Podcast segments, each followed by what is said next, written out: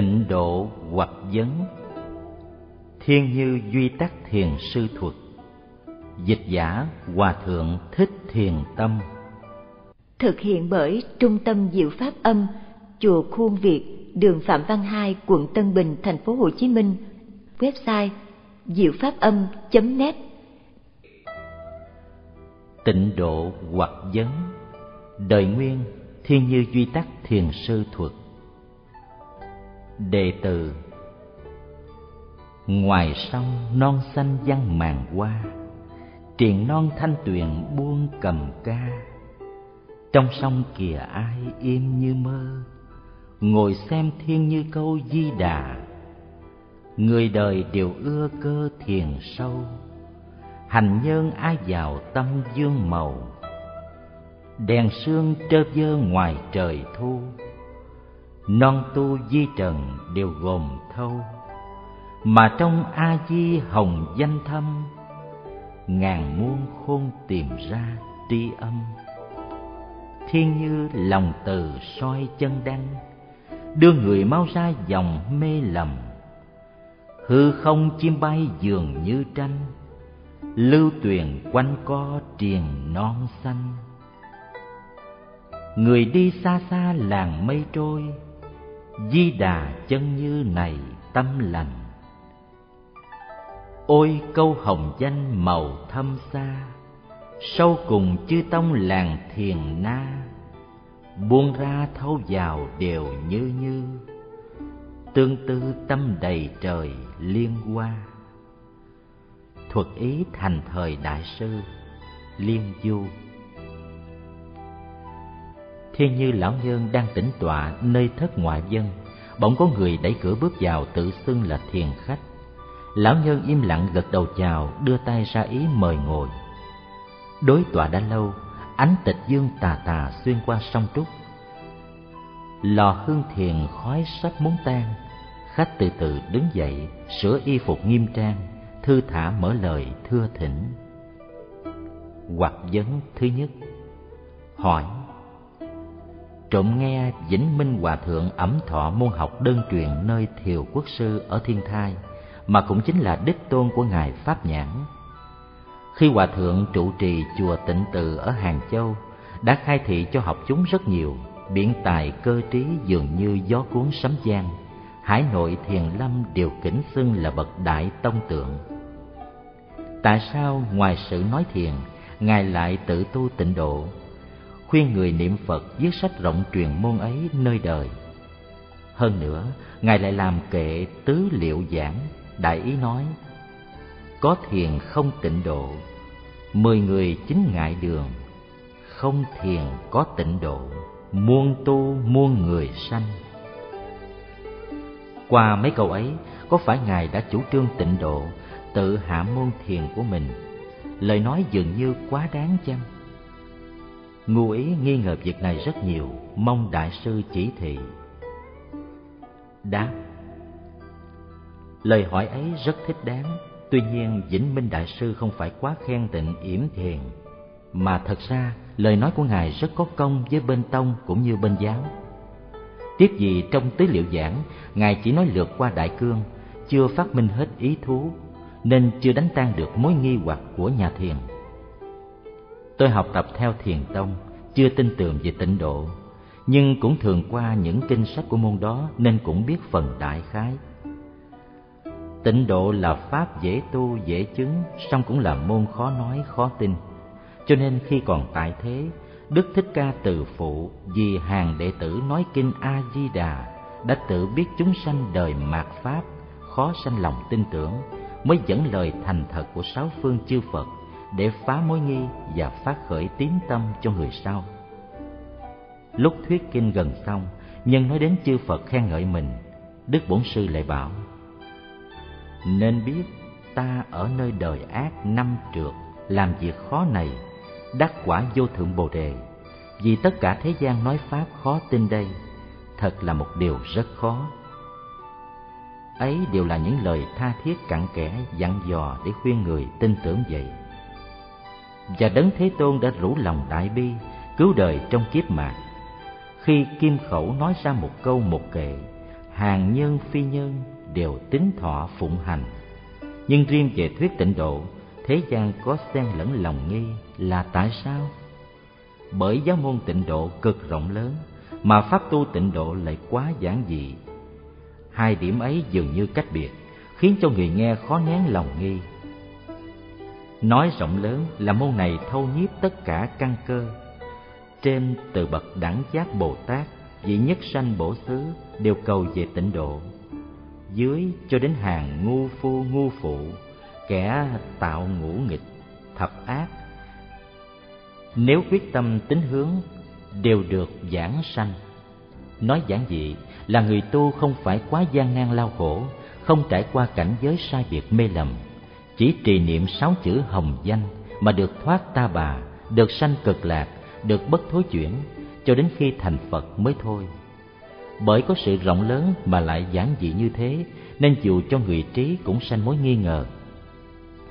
Nếu ông nhận thức rõ được điểm này, tất sẽ biết lời khen của ngài vĩnh minh rất có ý thâm, mà không phải là quá đáng. Hoặc vấn thứ hai, hỏi sự rộng lớn và giản dị, tôi đã nghe lời chỉ dạy, nhưng bậc ngộ đạt trong thiền tông đã gọi thấy tánh thành phật, há lại khứng chịu cầu sanh về tây phương ư? Đáp, thật ra ông chưa biết đó thôi. Chính những bậc ngộ đạt càng cấp thiết cầu sanh. Cổ đức đã bảo, không cầu về tịnh độ, còn nguyện sanh cõi nào? Nay ông chưa ngộ đạo giả sử khi được tỏ ngộ rồi e cho tâm niệm cầu sanh cực lạc của ông, muôn trâu cũng không thể kéo lại. Hoặc vấn thứ ba, hỏi, sở chỉ phật tổ ra đời vì độ chúng sanh? Học giả chỉ lo việc lớn chưa xong, nếu đã phát minh đại sự, tức ngộ đạo, nên theo gương đấng đại giác hiện thân vào nơi khốn khổ, không hiềm đường sanh tử mà độ khắp hàm linh. Nếu bậc đã ngộ đạt mà còn cầu sanh tịnh độ, đó chẳng qua là tâm niệm chán khổ tìm vui, không đói đến kẻ đang ở trong dòng chim đắm. Tôi dù ngu hèn vẫn không thích làm như vậy. Đáp, thấy chiếc trứng mà muốn cho nó nở liền, tâm niệm ấy sao đà dỗi gấp? Ông cho rằng sau một phen tỏ ngộ thì nghiệp tập đã dứt sạch được ngay vị bất thối chuyển ư? Và cũng không còn học khắp phật pháp, không cần phải tu hành thêm để chứng những quả vị từ thấp đến cao ư? Hay là ông lại nghĩ, sau một phen ngộ đạo, tất đã đồng hàng với chư phật, có thể vào sanh ra tử không bị chướng duyên nhiễu loạn ư? Nếu quả như thế thì chư đại bồ tát trải qua hàng hà sa kiếp, tu sáu độ muôn hạnh cũng đều phải hổ thẹn với ông vậy. Cổ giáo đã có lời răng nhắc, hàng thanh văn còn muội lúc ra thai, bậc bồ tát còn mê khi cách ấm. Hai hạng ấy mà còn như thế, huống chi người ngộ giải non kém, tự cứu chưa xong giữa đời nay ư. Dù cho chỗ tỏ ngộ có sâu xa, trí thông hiểu có cao sáng, hạnh cùng giải hợp nhau chí quyết muốn độ người. Nhưng vì chưa lên hàng bất thối, lực dụng chưa đầy đủ, mà muốn ở cõi đời ác này quá độ kẻ can cường, điều ấy bậc tiên thánh cũng chưa hứa nhận. Ví như đem chiếc thuyền đóng trám chưa kỹ để dớt người nơi biển dậy ba đào, kết quả trầm nịch cả đoàn, tất không tránh khỏi. Cho nên luận giảng sanh nói, muốn du hành nơi địa ngục, muốn cứu độ chúng hữu tình mê khổ trước phải cầu sanh về cõi kia, đợi khi chứng được vô sanh nhẫn rồi, sẽ trở lại đường sanh tử mà thật hành bản nguyện. Do nhân duyên ấy nên người tu mới cầu về tịnh độ. Lại tiên thánh cũng đã bảo, chưa được vị bất thối chuyển, chưa chứng vô sanh nhẫn, cần phải thường không rời phật. Ví như trẻ thơ không nên xa mẹ, như chim non chỉ có thể bay chuyền theo cành cây nay ở cõi ta bà này, đức thích ca đã diệt, phật di lạc chưa sanh. Huống nữa, bốn đường khổ thú, nhân quả dây dưa, trăm mối ngoại tà, thị phi rối loạn, sắc tốt tiếng dâm hằng quyến dụ. Cảnh hư duyên ác mãi dây quanh. Trong hiện trạng ấy, đã không có phật để nương nhờ, lại bị cảnh duyên làm khuấy động. Hàng sơ tâm ngộ đạo hỏi, mấy ai không bị thối lui? Cho nên đấng thế tôn ân cần chỉ về cực lạc là bởi lý do ấy. Phương chi ở cõi kia, đức di đà hiện đang nói pháp, cảnh diệu độ muôn thứ thuận duyên. Đã nương nhờ hải chúng, nhẫn lực mau thành, lại gần đấng pháp dương, phật thừa dễ đạt. Chừng ấy muốn ra ứng quá độ sanh, còn chi trở ngại? Cũng vì lẽ ấy, nên bậc thượng căn lợi trí, còn nguyện thác sanh, huống chi ông là hạng trung hạ, mới được đôi chút giải ngộ đó ư. Ông há không thấy trong kinh quán phật tam muội, ngài văn thù tự bày tỏ túc nhân, bảo mình đã chứng muôn niệm phật tam muội, thường sanh ở tịnh độ ư. Do bởi đó, đức thế tôn mới thọ ký cho ngài rằng, ông sẽ được sanh về thế giới cực lạc lại chẳng thấy trong kinh hoa nghiêm, phổ hiền bồ tát đem mười đại nguyện dương khuyến tấn thiện tài đồng tử và đại chúng nơi hải hội, nên dùng công đức đó cầu sanh về cực lạc ư. Trong ấy có đoạn nói, tôi nguyện khi đến lúc lâm chung, dứt trừ tất cả điều chướng ngại, diện kiến đức phật a di đà liền được sanh về cõi cực lạc. Lại chẳng thấy trong kinh lăng già, đức thế tôn đã quyền ký, sau xứ nam thiên trúc có danh đức tỳ khưu, tôn hiệu là long thọ, hay phá hữu vô tông. Trong thế gian hiển ngã, pháp vô thượng đại thừa chứng sơ quan hỷ địa, sanh về cõi cực lạc ư. Và chẳng thấy trong luận khởi tiếng, mã minh bồ tát khen ngợi sự giảng sanh. Trong kinh đại bảo tích phật hứa khả cho tịnh phạm dương và bảy muôn thích dũng đồng về an dưỡng trong kinh thập lục quán, đức thế tôn chỉ dạy phương pháp cho bà chi đề hy cùng năm trăm thị nữ, được lễ cẩn đức a di đà ư. Trong mấy vị trên, như vua tịnh phạn và bà di đề hy hiện tiền đều đã chứng được vô sanh pháp nhẫn. Ở tây trúc, những hạng ấy cầu giảng sanh rất nhiều. Bên đông độ thì có diễn công ở lô sơn cùng các bậc cao nhân trong liên xã những vị tôn túc ở hai tông thiên thai hiền thủ, tất cả đều dùng môn niệm phật tự tu và độ người khuyến quá hàng tăng tục, đồng cầu sanh về tịnh độ. Nói chung, những bậc cao đức tu tịnh nghiệp số lượng không biết bao nhiêu mà kể. Đến như hai ngài văn thù phổ hiền là bậc đại bồ tát, thiện tài đồng tử và hải chúng hoa tạng đều là bậc đại nhân trong bốn mươi 41 vị. Mã Minh Long Thọ là hàng Bồ Tát mà cũng là bậc đại tổ sư. Những thánh nhân ấy chỗ ngộ và chứng siêu suốt hơn người ngộ đạt ngày nay như trời với vực mà còn nguyện sanh về Tây phương. Ông bảo rằng đã tỏ ngộ không cầu về cực lạc, lại bác sự cầu sanh, thì các ngài văn thù phổ hiền mã minh long thọ chắc là không bằng ông rồi Ông thử tự lượng xem chỗ tu chứng có bằng hai bậc đại sĩ và hai vị tổ sư. Sự tham ngộ có bằng Ngài Thiện Tài cùng hải chúng, cảnh giới sở đắc và được Phật hứa khả có bằng vua tịnh Phạn và bà Di Đề Hy chăng? Và tịnh Phạm Dương là thân sanh của Phật, bảy muôn thích chủng là tộc thuộc của Ngài. Nếu sự về tịnh độ không có lợi ích, thì Đức Thế Tôn đâu nỡ khiến Phụ Dương và hàng thân thuộc cầu giáng sanh Trước kia đã nói, bậc chứng được vô sanh nhẫn, có thể vào tục độ sanh. Nay vua tịnh Phạn và người thân thuộc của Phật đã đắc quả ấy, mà Đức Như Lai còn khuyên và thọ ký cho giảng sanh, thì tấm lòng hộ trì bảo dưỡng của Ngài há chẳng là thân thiết và sâu xa ư? Tôi thấy hàng thiền giả đời nay phần nhiều không xét liễu nghĩa của Như Lai, chẳng rõ quyền cơ của Đạt Ma, bụng rỗng lòng cao, tập quen thành bệnh cuồng vọng, khi thấy người tu tịnh độ, họ khinh thường và cười bảo, đó là việc làm thấp kém của hàng ngu phu, ngu phụ. Tôi thường cho đó không phải khinh hạng ngu phụ, ngu phu, mà chính là khinh các ngài văn thù, phổ hiền, mã minh, long thọ.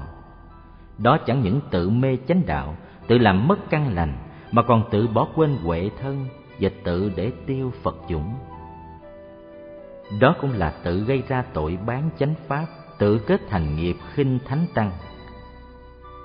Chư phật tổ, xem những kẻ ấy là hạng người đáng thương xót. Vì lẽ ấy nên ngài vĩnh minh động mối bi tâm đem hết tâm can chủ trương tịnh độ, đã tự tu lại khuyên đời. Nên khi lâm chung, đại sư biết trước ngày giờ có các điềm lành ứng hiện. Lúc trà tỳ xá lợi tuôn ra vô số về sau có một vị tăng ở phủ châu thường cung kính đi nhiễu xung quanh tháp của ngài. Nhiều người hỏi lý do thì vị tăng ấy đáp, nhân lúc tôi bị bệnh nặng, thần thức đi vào minh giới. Diêm dương xét thấy thọ số chưa mãn, cho đưa trở về. Khi ấy tôi thấy bên phía tả đại điện có thiết bàn thờ di tượng một vị đại đức. Diêm dương lễ bái ân cần, hỏi ra thì quan chủ lại bảo đó là chân dung của vĩnh minh diên thọ thiền sư. Vì ngài tu hành tinh tấn, được sanh về thượng phẩm ở cực lạc, nên diêm dương họa tượng để thờ. Vĩnh minh đại sư là bậc đã ngộ suốt môn thiền trực chỉ của tổ đạt ma, mà lại gửi chất nơi phẩm sen thượng thượng bên trời an dưỡng. Những sự kiện ấy đủ giải thích mối tình chấp của người tu thiền còn làm duyên khuyến tấn cho chúng sanh đời mạt pháp. Cho nên tôi nói ngài rất có công đối với bên tông cũng như bên giáo là ở điểm này. Song chẳng những chỉ có vĩnh minh đại sư mới như thế mà thôi. Ngoài ra còn có tử tâm tân thiền sư đã ngộ bên thiền lại khuyên tu bên tịnh. Ngài đã bảo, di đà rất dễ niệm, tịnh độ rất dễ sanh. Người tham thiền niệm phật rất tốt nếu kẻ căn cơ hơi kém, sợ e đời nay chưa được đại ngộ, kiếp sau dễ lạc bến mê, thì nên nhờ sức bi nguyện của đức a di đà để sớm giảng sanh về cực lạc. Nếu vị nào chí tâm niệm phật mà không được sanh về tịnh độ, lão tăng xin chịu đọa vào địa ngục bạc thiệt ngục rút lưỡi. Lại như chân yết liễu thiền sư trong bài văn khuyên tu tịnh độ có nói tại sao người trong tông tào động, ngoài sự tập thiền còn mật tu tịnh độ? Sở dĩ có việc ấy, vì pháp môn niệm phật là con đường tắt trong các lối tu hành. Xét trong đại tạng môn này, ngoài sự tiếp dẫn bậc thượng thượng căn, còn thâu nhiếp hạng người trung hạ. Bậc đại tượng trong tông môn đã ngộ pháp phi không phi hữu, lại chăm chú tu tịnh nghiệp có phải sự thấy phật cửa tịnh độ còn giản dị hơn tông môn chăng? Cho nên dù phật, dù tổ, hoặc giáo, hoặc thiền, đều do nơi cửa tịnh độ đồng về nơi chân nguyên. Vào được môn này, tức có thể vào được vô lượng pháp môn khác. Đến như các ngài thiên y hoài thiền sư, viên chiếu bản thiền sư, từ thọ thâm thiền sư, nam nhạc tư thiền sư, pháp chiếu thiền sư tịnh yết thiền sư, tịnh từ đại thông thiền sư, thiên thai hoài ngọc thiền sư, lương đạo trân thiền sư, đường đạo xước thiền sư, tỳ lăng pháp chân thiền sư, cô tô thủ nạp thiền sư bắc nhàn giảng thiền sư, thiên mục lễ thiền sư. Những đại lão ấy là bậc tông tượng trong thiền môn, song xét ra chỗ mật tu và hiển hóa đều phát dương ý chỉ tịnh độ tuy không ước hẹn mà ngẫu nhĩ đồng đường. Chẳng những các vị đại lão ấy như thế mà thôi, tôi lại thường nghe một vị kỳ túc bên tông môn nói, hầu hết ngũ gia tông phái và những thiền tăng trong thiên hạ đã tỏ ngộ cùng chưa tỏ ngộ. Đều quy hướng về tịnh độ. Hỏi lý do thì vị đó đáp, ngài bá trượng trí hải thiền sư là đích tử của giang tây mã tổ những tòng lâm trong thiên hạ đều y theo cách thức của ngài, mà kiến lập và thanh quy ở khắp thiền môn đều y theo pháp chế của ngài mà cử hành. Từ xưa đến nay không ai dám có lời thị phi và trái với pháp chế ấy. Theo thanh quy của ngài thì nghi thức tụng cầu cho những vị tăng bệnh nặng có lời văn như sau. Phải nhóm chúng lại, tất cả đồng tụng bài kệ tán phật a di đà rồi cao tiếng niệm nam mô a di đà phật, hoặc trăm câu, ngàn câu. Khi niệm xong, hồi hướng phục nguyện rằng, nếu các duyên chưa mãn, sớm được an lành, như hạn lớn đến kỳ sanh về an dưỡng, đó chẳng phải là bằng chứng chỉ quy tịnh độ hay sao?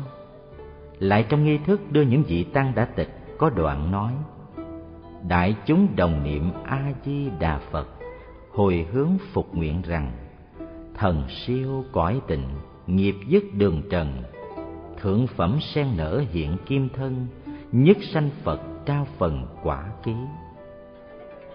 Đó không phải là bằng chứng chỉ quy tịnh độ hay sao? Đến như lúc trà tỳ, trong thanh quy lại dạy, vị duy na chỉ dẫn khánh niệm nam mô tây phương cực lạc, thế giới đại từ đại bi a di đà phật mười lần đại chúng đồng sướng quả theo. Khi sướng xong, lại hồi hướng rằng, trước đây xuân dương mười niệm phụ giúp giảng sanh, đó không phải là bằng chứng chỉ quy tịnh độ hay sao? Cho nên lão tăng nói, các thiền gia trong thiên hạ đều quy hướng tịnh độ là bởi nguyên nhân đó. Tôi nghe những lời dẫn chứng của vị kỳ túc ấy đều có y cứ, nên không biện bác ra sao được. Nhân đó tôi lại chợt hiểu chỗ lập pháp của ngài bá trượng, tất có thâm ý nhiệm màu. Nay ông ở tầm lâm, thân đã đưa không biết bao nhiêu vị tăng quy tịch, tai cùng miệng đã nghe và sướng không biết bao nhiêu lần mười niệm. Ý đã chuyên chú hồi hướng về tịnh độ, lại không biết bao nhiêu lần nữa. Thế mà ông đã không hiểu ý tổ sư, đã không phát lòng thức tỉnh lại lầm bảo, những bậc ngộ đạt không nguyện giảng sanh. Quả thật cái bệnh chấp thiền trong thiên hạ không còn ai hơn ông được.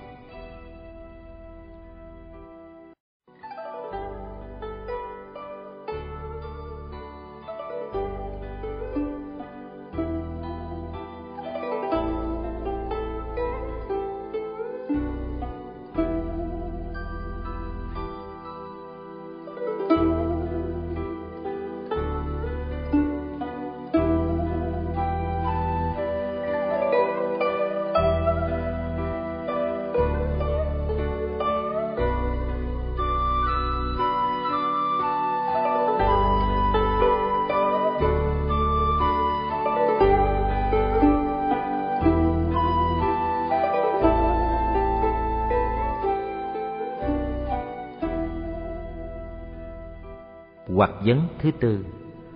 Hỏi, Sự nhiếp cơ của tịnh độ quả thật là rộng, Ngu giả không còn dám luận bàn. Nhưng tôi thường nghe nói, Di đà bản tánh tịnh độ duy tâm, Trong ý cũng có trộm mừng. Đến chừng xem qua các kinh luận về tông này, Thì tịnh độ là miền cực lạc ngoài muôn ức cõi. Di Đà là vị giáo chủ ở liên bang. Như vậy thì kia đây cách xa, Ngoài nghĩa lý duy tâm bản tánh rồi thế là ý chỉ gì? Đáp, chỗ hiểu ấy còn nông cạn hẹp hòi. Ông không biết rằng chân tâm của ông rộng rãi và sáng suốt vô cùng. Kinh lăng nghiêm nói, những non sông đất liền cho đến hư không ở ngoài sắc thân ta đều là cảnh vật trong chân tâm màu sáng. Lại nói, các pháp sanh hóa đều là hiện cảnh của duy tâm. Thế thì đâu có cõi phật nào ngoài tâm ta ư? Cho nên ý nghĩa của tịnh độ duy tâm là nói cõi tịnh độ ở trong chân tâm của ta. Như biển cả nổi lên vô lượng bóng bọt, mà không có bóng bọt nào ở ngoài biển cả. Lại như những hạt bụi nơi đất liền, không có hạt bụi nào chẳng phải là đất, cũng như không có cõi phật nào chẳng phải là tâm. Nên tiên thánh đã nói, chỉ một tâm này có đủ bốn cõi là phàm thánh đồng cư, phương tiện hữu dư, thật báo vô chướng ngại và thường tịch quan. Cõi phàm thánh đồng cư có hai, đồng cư tịnh độ và đồng cư uế độ. Đồng cư uế độ là như cõi ta bà trong quốc độ này có phàm, có thánh ở chung lẫn, mà phàm và thánh đều có hai hạng. Hai hạng của phàm là ác chúng sanh, tức bốn thú, và thiện chúng sanh, tức trời người. Hai hạng của thánh là thật thánh và quyền thánh. Thật thánh là các thánh nhân thuộc bốn đạo quả, bậc bích chi Phật, bậc thất địa trong thông giáo, thập trụ trong biệt giáo, thập tín hậu tâm trong viên giáo. Những vị này phần thông hoặc tuy dứt, song sắc thân quả báo hãy còn, nên đều gọi là thật. Quyền thánh là các vị Bồ Tát trụ ở những cõi phương tiện, thật báo, tịch quan cùng bậc diệu giác, vì các lợi lạc cho kẻ hữu duyên nên ứng sanh vào cõi đồng cư. Bởi tùy cơ thị hiện nên gọi là quyền. Những vị trên đây cùng với phàm phu đồng ở nên gọi là phàm thánh đồng cư. Và cảnh cư trú về phần khí thế giới có hầm hố gai góc, bùn đất cùng các tướng nhơ nhốt. Về phần hữu tình giới có bốn ác thú nên gọi là uế độ. Đồng cư tịnh độ là như cõi cực lạc. Tuy y báo chánh báo nơi đây trang nghiêm màu nhiệm, không có bốn ác thú, song cũng gọi phàm thánh đồng cư. Vì chúng sanh sanh về cõi này không phải đều là bậc đắc đạo. Như trong kinh nói, hạng người phạm tội nặng khi lâm chung, chí tâm sám hối và niệm Phật đều được giảng sanh. Do đó nên biết nơi cõi này chúng sanh còn hoặc nhiễm cũng có thể được ở. Thế giới cực lạc cũng có hai hạng thánh cư và bởi y báo chánh báo đều sạch sẽ trang nghiêm nên gọi là tịnh độ. Để nói rộng thêm, tuy gọi tịnh độ nhưng thật ra trong ấy có nhiều hạng hơn kém không đồng. Như thế giới diệu hỷ tuy là tịnh độ, song còn có nam nữ và núi tu chi, và tịnh độ đã như thế, uế độ cũng như vậy. Cõi phương tiện hữu dư là chỗ ở của bậc nhị thừa và ba hạng Bồ Tát đã chứng phương tiện đạo. Những vị này do tu hai môn quán, dứt phần thông hoặc, phá hết trần sa, bỏ thân phân đoạn thọ thân pháp tánh, tự tại ở ngoài ba cõi. Nhưng vì họ chưa đoạn được biệt hoặc vô minh, nên còn có sự biến dịch sanh tử. Sở dĩ gọi phương tiện vì đó là cảnh giới của hành nhân tu chứng phương tiện đạo.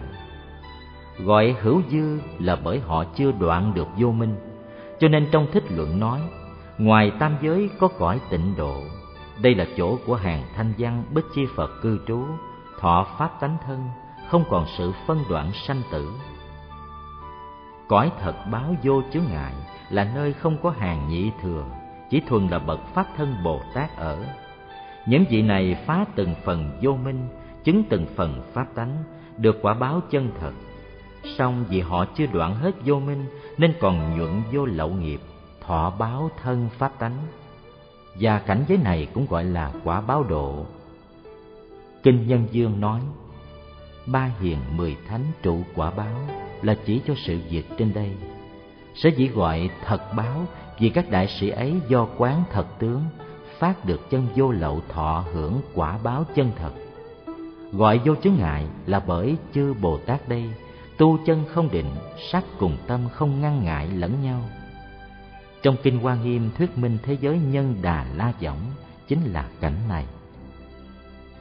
Cõi thường tịch quan là chân lý pháp giới như như, sáng suốt cùng cực của bậc diệu giác. Đây là Phật tánh chân như, tức độ là thân, tức thân là độ. Thân và độ không hai là trụ xứ của đức tỳ lô gia na, cũng gọi là pháp tánh độ. Thường chính là đức pháp thân, tịch là đức giải thoát quan là đức bát nhã.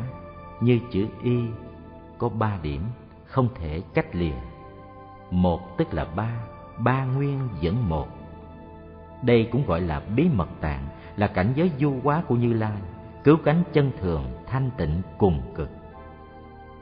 Hai cõi trước là chỗ ở của ứng thân phật, cõi thứ ba cũng thuộc về ứng, cũng thuộc về báo, mà chánh thức là ở chỗ của báo thân phật. Cõi thứ tư không phải ứng và báo, mà kim cả ứng báo là chỗ ở của pháp thân phật.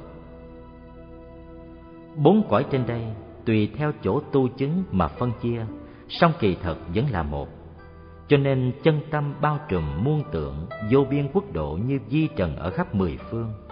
Chính là cảnh giới trong tâm ta, hằng xa chư phật trong ba đời, cũng là các đức phật trong tâm ta.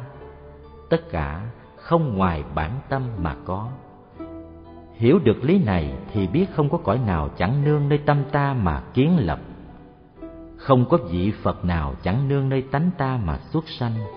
Thế thì miền cực lạc ngoài mười muôn ước cõi, Há chẳng phải là cảnh tịnh độ của duy tâm ư? Thế giới cực lạc đã như thế, thì vị giáo chủ ở cõi ấy cũng là đức di đà của bản tánh.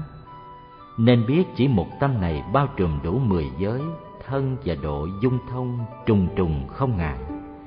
Lại nên biết tâm, phật, chúng sanh, ba chính là một, đồng thể không khác nhau chúng sanh và phật hổ hiện, mỗi niệm giao tham. Cho nên cổ đức nói, chúng sanh trong tâm chư phật, mỗi trần đều là cực lạc. Chư phật trong tâm chúng sanh, mỗi niệm chính thật di đà. Mười phương tịnh uế gom về trong khoảng sát na.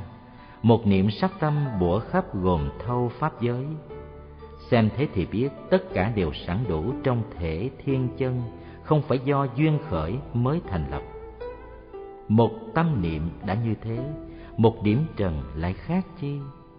Vì vậy nên mới có thể, trong mỗi mỗi trần tất cả cõi, trong mỗi mỗi tâm tất cả tâm, mỗi mỗi tâm trần lại khắp nhau, trùng trùng không tận không chướng ngại. Đồng thời hiện rõ không ẩn hiển tất cả viên thành chẳng kém hơn cảnh giới chân tâm bao hàm vô biên quốc độ trên đây, như lưới báo thiên châu của trời đế thích. Bóng và ánh sáng của bao nhiêu hạt châu đều gom hiện vào một hạt châu. Bóng và ánh sáng của một hạt châu lại hiện khắp vào tất cả các hạt châu khác. Tuy mỗi mỗi hạt châu giao hiện lẫn nhau, nhưng hạt châu này không thể là hạt châu kia. Hạt châu kia không thể là hạt châu này. Xen mà không tạp, lìa mà chẳng phân. Mỗi mỗi khắp bài vẫn không sở tại thế giới cực lạc cho đến mười muôn ức cõi mỗi miền, cũng như một trong các hạt châu. Nói tinh tế hơn khắp mọi cõi, từ tam thừa thánh nhân cho đến trời người tu la, súc sanh, ngạ quỷ, địa ngục, mỗi mỗi lại cũng như một trong các hạt châu. Và đức a di đà cũng là một trong các hạt châu. Cho nên thấy một vị phật, tức thấy mười phương chư phật mà cũng là thấy chính giới chúng sanh ở khắp mười phương. Cõi phật vô biên, mười phương kim cổ toàn thể là một hải ấn đốn viên, không còn pháp chi khác nữa. Như thế thì thần trải qua mười muôn ức cõi, chính quá sanh trong bản tâm ta, chất gửi nơi chính phẩm hoa sen, há cách biệt ngoài chân như phật. Những lời dẫn giải trên đây đều là những minh quấn của phật tổ thánh hiền đã tuyên dương vậy. Hiểu được lý này, tất sẽ thấy thế giới cực lạc là duy tâm. Mỗi quái phật mỗi điểm trần đều là duy tâm. Đức di đà là bản tánh. Mỗi vị phật, mỗi chúng sanh cũng đều là bản tánh. Như thế lại còn chi phải nghi ngờ? Lời phụ. Pháp giới chân tâm là một thể rộng rãi vô biên, bao hàm di trần thế giới, chư phật và chúng sanh trong thể nhất chân ấy, phần thế giới chúng sanh luôn luôn biến đổi thuộc về sanh diệt môn. Phần tịch quan lặng màu sáng suốt và thường hàng gọi là chân như môn. Chân tâm là một thật thể chung, gồm hai môn hữu vi và vô vi đó. Tất cả những danh từ chân tâm, bản tánh, bản thể, phật tánh như lai tạng, pháp giới, pháp tánh thật tướng, niết bàn, pháp thân, vô cấu bạch tịnh thức như lai a lại gia thức, bản lai diện mục, bát nhã chân không đều là chỉ cho thật thể ấy. Để trở về thật thể này, giáo môn của phật chia làm hai. Các tông như thành thật, tam luận, thiên thai, thiền, thai tạng bộ của mật giáo, từ nơi không môn mà đi vào. Còn các tông câu xá, pháp tướng, luật quan nghiêm, tịnh độ và kim cang bộ của mật giáo lại do nơi hữu môn mà thể nhập. Cho nên những vị hiểu sâu về lý bát nhã của thiền hay lý quyền môn của quan nghiêm đều nhận rõ sắc chẳng khác không không chẳng khác sắc. Sắc chính là không không chính là sắc. Trái lại, các vị học chưa thấu đáo, nếu không chấp có, tất cũng chấp không. Nhưng chấp có thì còn biết kiên sợ nhân quả, lánh giữ làm lành, đời sau hưởng phước nhân thiên hoặc chuyên niệm phật lại có thể sanh về tịnh độ. Đến như chấp không, tất sẽ đi đến chỗ bài nhân quả bát phật thánh, tương lai bị đọa xuống tam đồ. Cho nên tiên đức đã răng bảo, thà chấp có như non tu, chớ chấp không như hạt cải. Vị thiền giả trên, vì chưa nhận rõ chân tâm, nên nghe nói duy tâm tịnh độ bản tánh di đà. Rồi hiểu lầm rằng tâm mình thanh tịnh, đó là tịnh độ, là di đà rồi. Chứ không có cõi cực lạc hay đức di đà nào khác nữa. Phật pháp dù ở xứ nào, trung hoa hay việt nam, cũng có hạng người tà kiến chấp không ấy. Đại khái, họ bác không có di đà, cực lạc, không có địa ngục, thiên cung, hoặc như nói địa tạng là tâm địa tánh tạng chớ không có đức địa tạng nào cả. Như người đeo cặp kiến đen, khi thấy nơi nào cũng tối tăm những kẻ ấy dù có giảng thuyết bao nhiêu lời, diễn dịch bao nhiêu kinh sách, kết cuộc cũng lạc vào bệnh không chấp. Những kẻ chấp không thường tự cao tự mãn, cho mình là cao siêu, bác người là chấp tướng. Xét ra khi diễn dịch kinh, họ cũng có tâm muốn hoằng dương phật pháp, không về ngược lại thành ra kết quả quỷ bán tam bảo.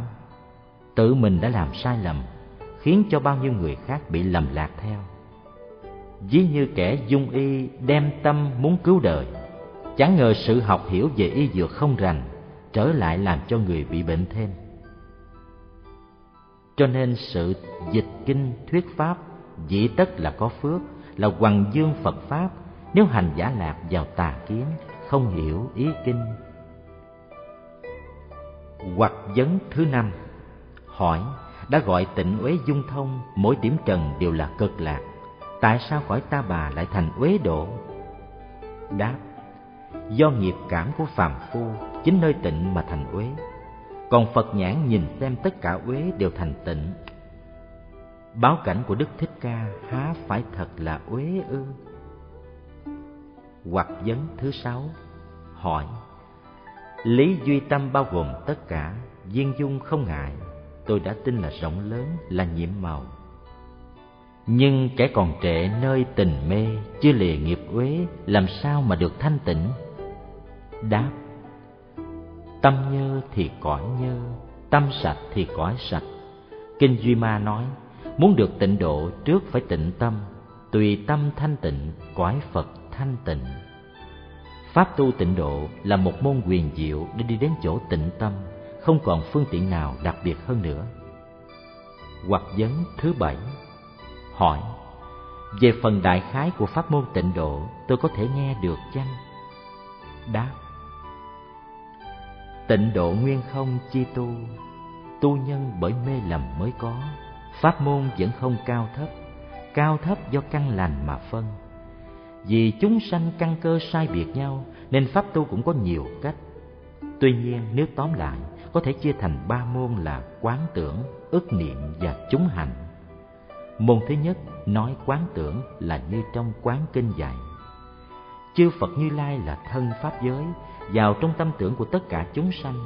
Cho nên khi tâm các ông tưởng phật thì tâm ấy chính là ba mươi hai tướng tốt, tám mươi vẻ đẹp tùy hình. Tâm ấy làm phật, tâm ấy là phật. Biển chánh biến tri của phật từ nơi tâm tưởng mà sanh.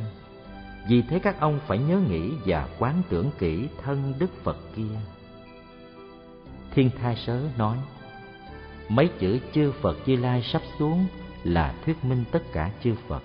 Mấy chữ phải nhớ nghĩ sắp xuống là chỉ cho quán tưởng riêng đức a di đà pháp giới thân là pháp thân của báo phật. Tâm chúng sanh tịnh, pháp thân tự hiện nên gọi là giàu. Như khi dần hồng nhật mọc lên, tất bóng hiện xuống trăm sông. Đây là chỉ cho phật thân tự tại có thể tùy vật hiện hình vậy. Lại pháp giới thân là chỉ cho thân phật khắp tất cả chỗ, lấy pháp giới làm thể. Khi hành giả chứng được môn quán phật tam muội này, giải nhập tương ưng, nên nói vào trong tâm tưởng, tâm này làm phật là phật nguyên vẫn không, nhân chúng sanh tâm tịnh mới có. Tâm này là phật, ý nói trước nghe bảo, phật nguyên vẫn không, nhân chúng sanh tâm tịnh mới có sợ e người hiểu lầm cho rằng bỗng nhiên mà có, nên mới nói là phật. Mới khởi tu quán nên nói làm sự tu đã thành nên gọi là. Diệu tông thích nói, muốn tưởng thân phật, phải hiểu rõ quán thể. Thể đó là bản giác, từ nơi đây mà khởi thành pháp quán. Bản giác là thân pháp giới của chư phật. Vì chư phật không sở chứng chi khác toàn chứng bản tánh của chúng sanh. Nếu thỉ giác có công, bản giác mới hiển, nên nói pháp thân từ nơi tâm tưởng mà sanh. Lại đức di đà cùng tất cả chư phật đồng một pháp thân, một trí huệ. Sự ứng dụng cũng như vậy. Hiển được thân đức di đà, tức là hiển được thân chư phật. Tỏ được thân chư phật, tức là lộ được thể di đà cho nên trong gian kinh nói rộng qua chư phật để kết về sự quán tưởng đức a di đà từ mấy chữ thân pháp giới trở xuống là nói về sự giao cảm của đạo cảm ứng và ướp về lý giải nhập tương ưng. Phê bình về hai lời giải trên, ngài dung tâm đã nói, nếu không có lời giải trước, thì môn quán tưởng ấy không phải là quán phật. Như không có lời giải sau e học giả hiểu lầm rằng thể của chúng sanh và phật khác nhau. Hai lối giải đã tác thành cho nhau mà thuyết minh quán pháp vậy. Môn thứ hai nói ước niệm là hành giả hoặc duyên theo tướng tốt hoặc trì danh hiệu của phật đều gọi là ước niệm. Môn này có lý, có sự. Trong kinh quan nghiêm giải thoát trưởng giả nói, nếu tôi muốn thấy đức vô lượng thọ như lai và thế giới an lạc thì tùy ý liền được thấy. Tôi có thể biết rõ tất cả chư phật quốc độ tùy thuộc cùng những việc thần thông của các ngài. Bao nhiêu cảnh tướng trên đây không từ đâu mà đến, không đi về đâu, không có xứ sở và không chỗ trụ. Cũng như thân tôi không thật có đi đứng tới lui. Các đức như lai kia không đến chỗ tôi tôi cũng không đi đến chỗ của các ngài. Sở dĩ như thế vì tôi hiểu rõ tất cả chư phật cùng với tâm mình đều như mộng. Lại hiểu tự tâm như nước trong chung, các pháp như hình bóng hiện trong nước. Tôi đã ngộ tâm mình như nhà quyển thuật, tất cả chư phật như cảnh quyển quá lại biết chư phật bồ tát trong tự tâm đều như tiếng giang như hang trống, tùy theo âm thanh mà phát ra tiếng dội lại vì tôi ngộ giải tâm mình như thế, nên có thể tùy niệm thấy phật. Về đoạn kinh trên, ngài trinh nguyên giải rằng từ câu đầu đến mấy chữ chỗ của ngài chính là thuyết minh lý duy tâm. Nếu ngộ tức tâm mà vô tâm, liền vào chân như tam muội.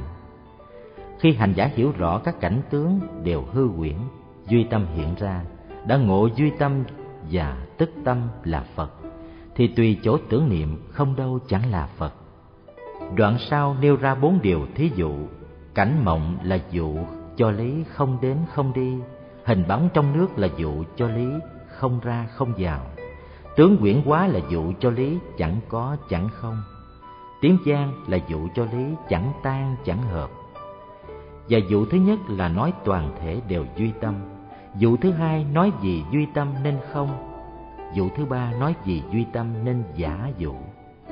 Thứ tư nói gì duy tâm nên trung. Bốn dụ đều đủ bốn quán gồm thông và biệt để hiển lý duy tâm tất cả vẫn viên dung không ngại. Đó là ý kinh quan nghiêm. Nếu hành giả hiểu rõ lý trên đây, rồi chấp trì bốn chữ a di đà phật, không dùng tâm có, tâm không. Tâm cũng có, cũng không. Tâm chẳng phải có, chẳng phải không. Dứt cả quá khứ hiện tại vị lai mà niệm. Đó gọi là lý ức niệm. Và ngày đêm sáu thời cứ như thế mà nhiếp tâm trì niệm không cho gián đoạn, không sanh một niệm thì chẳng cần vượt giai tầng mà đi thẳng vào cõi phật. Đây cũng gọi là lý nhất tâm. Về sự ức niệm, như trong kinh lăng nghiêm nói, nhớ phật niệm phật, hiện đời hoặc đương lai nhất định sẽ thấy phật.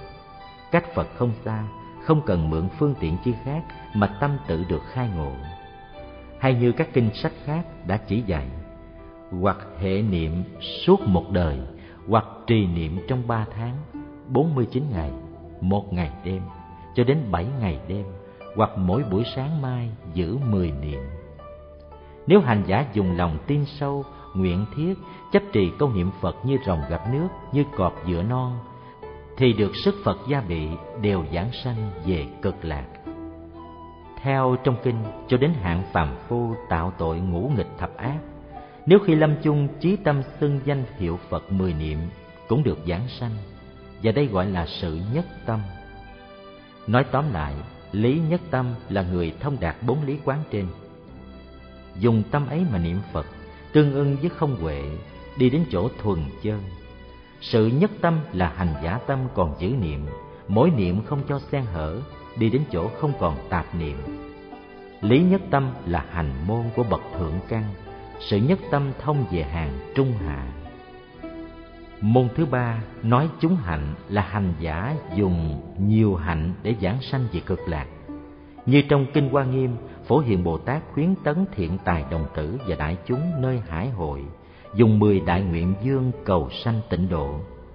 Mười đại nguyện ấy là lễ kính chư phật, khen ngợi như lai, rộng tu sự cúng dường, sám hối nghiệp chướng, tùy hỷ các công đức thỉnh phật chuyển pháp luân, thỉnh phật trụ ở đời, thường theo phật tu học, hằng tùy thuận chúng sanh và hồi hướng khắp tất cả. Trong mỗi nguyện ấy đều có nói, khi nào cõi hư không, cõi chúng sanh, nghiệp chúng sanh, phiền não của chúng sanh hết, thì nguyện tôi mới hết. Và hành giả phải dùng ba nghiệp thân, khẩu ý, thật hành nguyện đó, không gián đoạn, không chán mỏi đến khi lâm chung, tất cả mọi thứ tùy thân đều để lại, cho đến các căn đều tan rã. Duy đại nguyện ấy hằng theo bên mình trong khoảng sát na, hành giả, liền được sanh về cực lạc. Đây là nói về dùng nguyện lực để giảng sanh. Lại như trong kinh đại bảo tích, đức thế tôn bảo ngài di lặc mười thứ tâm này không phải hạng phàm phu bất thiện kẻ nhiều phiền não có thể phát được. Mười thứ tâm ấy là gì? Một, đối với chúng sanh khởi lòng đại từ không làm tổn hại. Hai, đối với chúng sanh khởi lòng đại bi không làm bất não. Ba, với chánh pháp của phật hết lòng hộ trì không tiếc thân mạng. Bốn, với chánh pháp sanh lòng thắng nhẫn không chấp trước. Năm, tâm điềm tĩnh an vui, không tham sự lợi dưỡng cung kính tôn trọng. Sáu, tâm cầu chủng trí của phật trong tất cả thời không quên lãng. Bảy, đối với chúng sanh khởi lòng tôn trọng cung kính không cho là hạ liệt. Tám, không tham trước thế luận, với phần bồ đề sanh lòng quyết định. Chín tâm thanh tịnh không tạp nhiễm, siêng trồng các căn lành. Và mười, đối với chư phật, xả ly các tướng, khởi lòng tùy niệm. Đây là mười thứ phát tâm của bồ tát. Do tâm này nên được giảng sanh. Nếu có kẻ nào thành tựu một trong mười tâm trên, muốn sanh về thế giới cực lạc mà không được như nguyện, đó là điều không khi nào có. Đoạn kinh trên là nói về dùng tâm lực để giảng sanh lại nữa, như trong kinh đại bi tâm đà la ni, đức quán thế âm bồ tát bạch phật. Bạch thế tôn, nếu chúng sanh nào tụng trì thần chú đại bi mà còn bị đọa vào ba đường ác, tôi thề không thành chánh giác. Tụng trì thần chú đại bi, nếu không được sanh về các cõi phật, tôi thề không thành chánh giác. Tụng trì thần chú đại bi, nếu không được vô lượng tam muội biện tài, tôi thề không thành chánh giác tụng trì thần chú đại bi, tất cả sự mong cầu trong đời hiện tại. Nếu không được như nguyện, thì chú này không được gọi là đại bi tâm đà la ni. Duy trừ cầu những việc bất thiện, trừ kẻ tâm không chí thành. Ngoài ra, những kẻ chí tâm trì tụng các chú như bạch tán cái, chuẩn đề, giảng sanh đều có thể sanh về cực lạc hoặc các tịnh độ khác đây là nói về dùng thần lực để giảng sanh. Và như trong kinh quán vô lượng thọ nói, muốn sanh về cực lạc phải tu ba thứ phước. Một, hiếu dưỡng cha mẹ, phụng thờ sư trưởng, tâm từ bi không giết hại, tu mười nghiệp lành. Hai, thọ trì tam quy, giữ kỹ các giới, không phạm oai nghi. Ba, phát lòng bồ đề, tinh lý nhân quả, đọc tụng kinh điển đại thừa khuyến tấn người tu hành ba thứ phước này là chánh nhân tịnh nghiệp của chư phật quá khứ, hiện tại và vị lai. Đây là nói về dùng phước lực để giảng sanh. Ngoài ra những kẻ cất chùa, xây tháp, tạo tượng, lễ bái, tán tụng giữ gìn trai giới, đốt hương, rải hoa, cúng dường tràng phan, bảo cái, trai tăng bố thí, nếu hạnh lành thuần thục, dùng lòng tín nguyện hồi hướng, đều có thể giảng sanh các điều dẫn ra trên đây gọi là chúng hạnh. Nhưng nguyện hạnh đã có lớn nhỏ không đồng. Lý sự sai biệt, thì việc thấy phật nghe pháp, cảm thọ y chánh, tất cũng có hơn kém khác nhau. Đây chỉ là nói phần đại lược. Lời phụ, muốn sanh về cực lạc, hành giả có thể dùng một trong các hạnh, nguyện lực, tâm lực, thần lực, phước lực để hồi hướng. Không phải chỉ đặc biệt có môn quán tưởng hay trì danh tuy nhiên, trong bốn phương pháp ấy, người tu phải thực hành cho đến độ công đức tinh thuần, hạnh lành thành tựu mới có hy vọng. Mà kẻ dung thường thì nghiệp chướng nặng, không dễ gì đoạn, hạnh lành khó không dễ gì thành. Duy có hạnh trì, danh nương cầu nơi tha lực là chắc chắn nhất. Cho nên, ấn quan pháp sư đã nói, hạng phàm phu kém cỏi mà được giảng sanh, toàn là nhờ từ lực của như lai vậy người niệm phật đời nay, muốn cho phần giảng sanh được đảm bảo, nên lấy sự trì danh làm phần chánh. Còn các công đức như tụng kinh, trì chú, bố thí và những hạnh lành khác để vào phần trợ mới là đường lối an toàn. Trong ba môn của ngài thiên như trình bày, đại khái môn thứ nhất nói về thật tướng niệm phật, hạng trung hạ khó hành trì. Môn thứ ba thì hạng dung thường, nhiều nghiệp duyên cũng ít có hy vọng chỉ nên dùng làm phần trợ. Duy phương pháp sự trì danh. Thuộc môn thứ hai là mọi người đều có thể thực hành và có hy vọng thành tựu.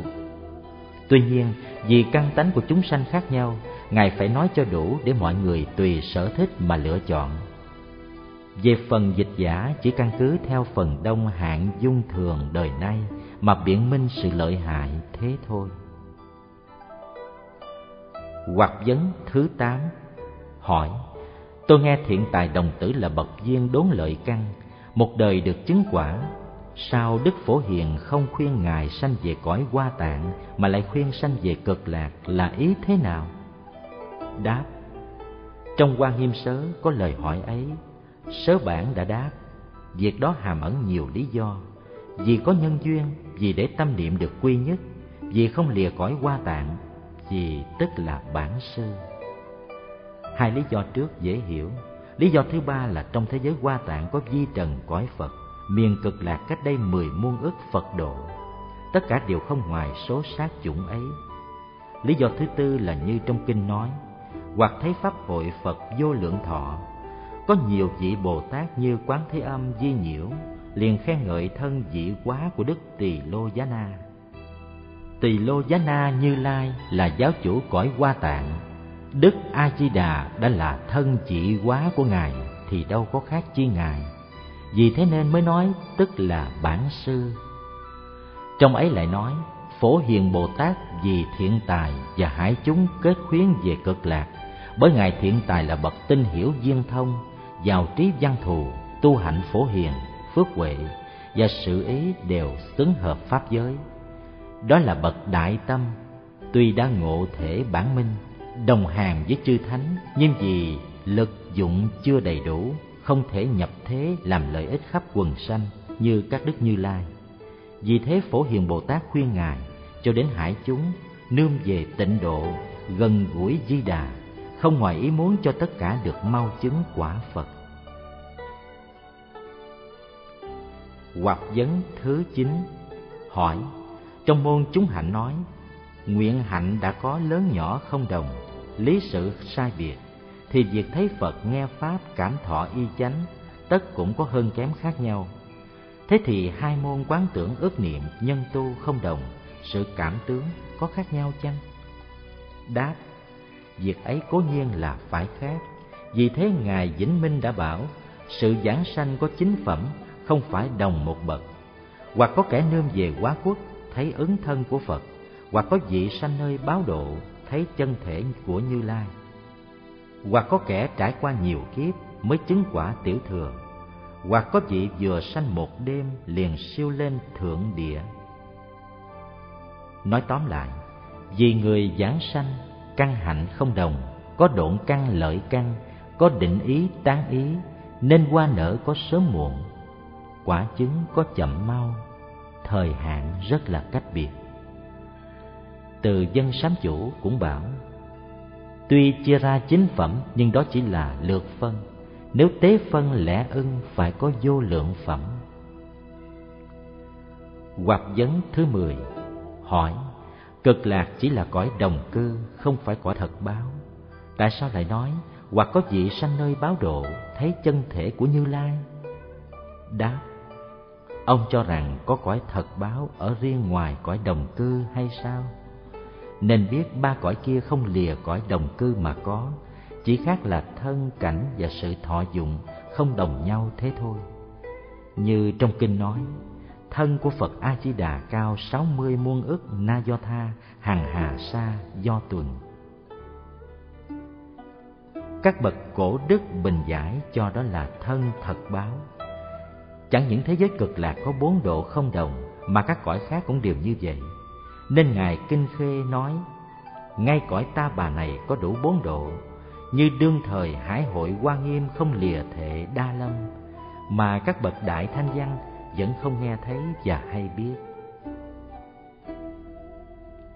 Hoặc vấn thứ mười một hỏi, nếu cõi ta bà có đủ bốn độ thì chỉ nên ở tại đây mà lần lượt tu hành cần chi phải cầu sanh cực lạc. Đáp, cõi này tuy đủ bốn độ, nhưng vì thuộc về đồng cư uế độ, nên người tu khó trừ nghiệp nhiễm. Muốn thoát ly nhiễm nghiệp, hành giả phải cầu sanh về đồng cư tịnh độ ở liên bang. Nên tứ minh tôn giả nói, cõi ta bà cảnh duyên trượt ác nặng, người tu phải chứng đến vị thập tín mới thoát khổ luân. Miền cực lạc cảnh duyên tháng diệu nên khi về chính phẩm đều lên hàng bất thối. Ông há không nghe trong kinh pháp hoa nói, có những vị thọ giáo với đại thông trí thắng như lai. Từ đó đến nay đã trải qua số kiếp như bụi nhỏ của vô lượng vô biên cõi phật, mà còn ở nơi địa vị thanh văn hay sao? Ấy đều bởi do mãi thối chuyển, nên phải trải qua thời kiếp lâu xa. Chẳng hạn như ngài xá lợi phất, tiền kiếp đã chứng đến lục trụ mà còn thối tâm huống nữa là hạng tu hành lơ láo ư. Nói chung ở cõi này vì có nhiều chướng duyên nên người tu dễ bị lui sụt nên tiên đức đã bảo số lượng bồ tát mới phát tâm nhiều như bông xoài trứng cá nhưng kết cuộc còn lại không được bao nhiêu. Nếu kẻ nào biết hướng về cực lạc nhờ thắng duyên bên cõi ấy, dù cho hạng phàm phu thấp thỏi, cũng lên ngay ngôi bất thối. Đây là lý do tất yếu trong sự cầu sanh mà các hành nhân nên suy gẫm kỹ.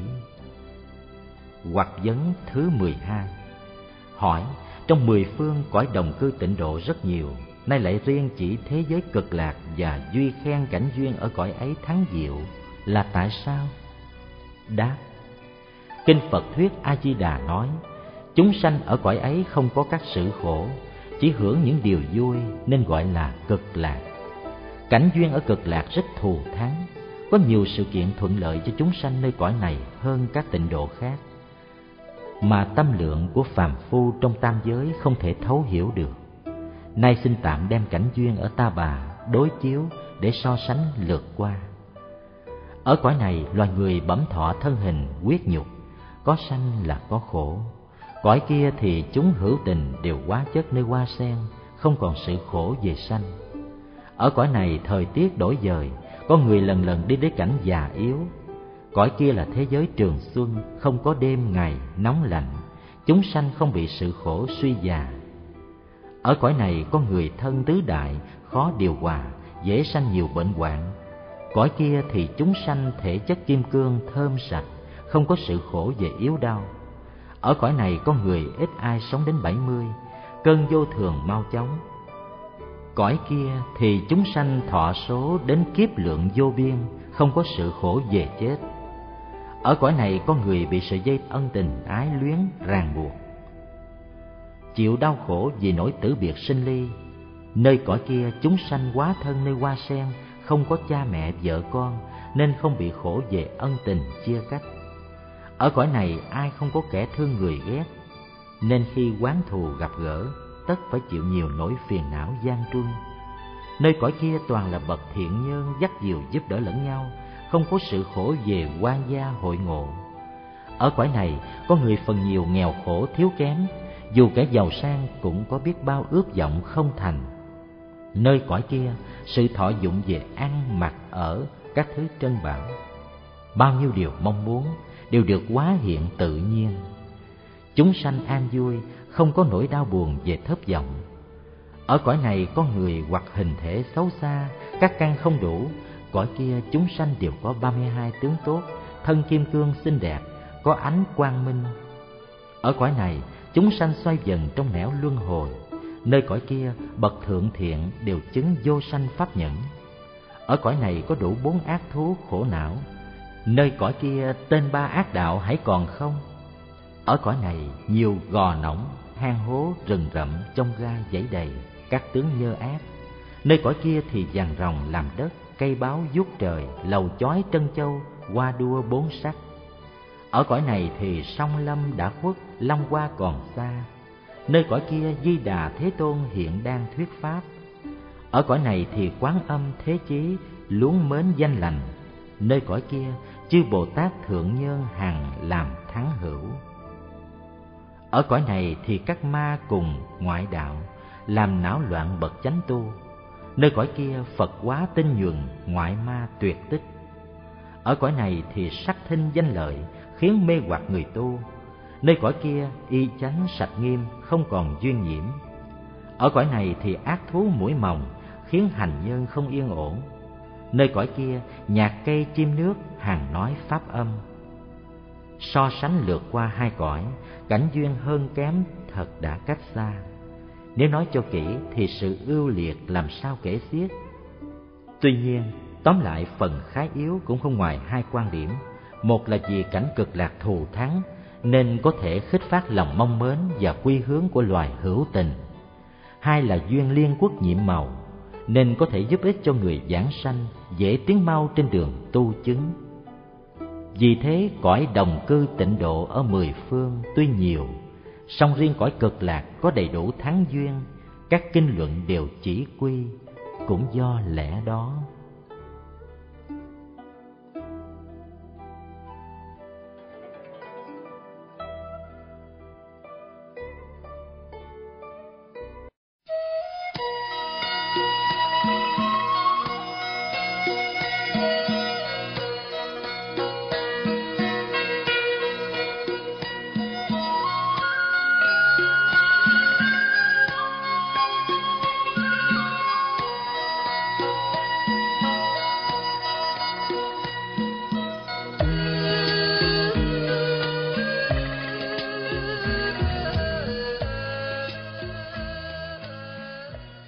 Hoặc vấn thứ 14 Hỏi Về việc duy chỉ cõi cực lạc Riêng suy cử Đức A-di-đà Cùng những ý nghĩa Chiết, nhiếp, chán, ưa.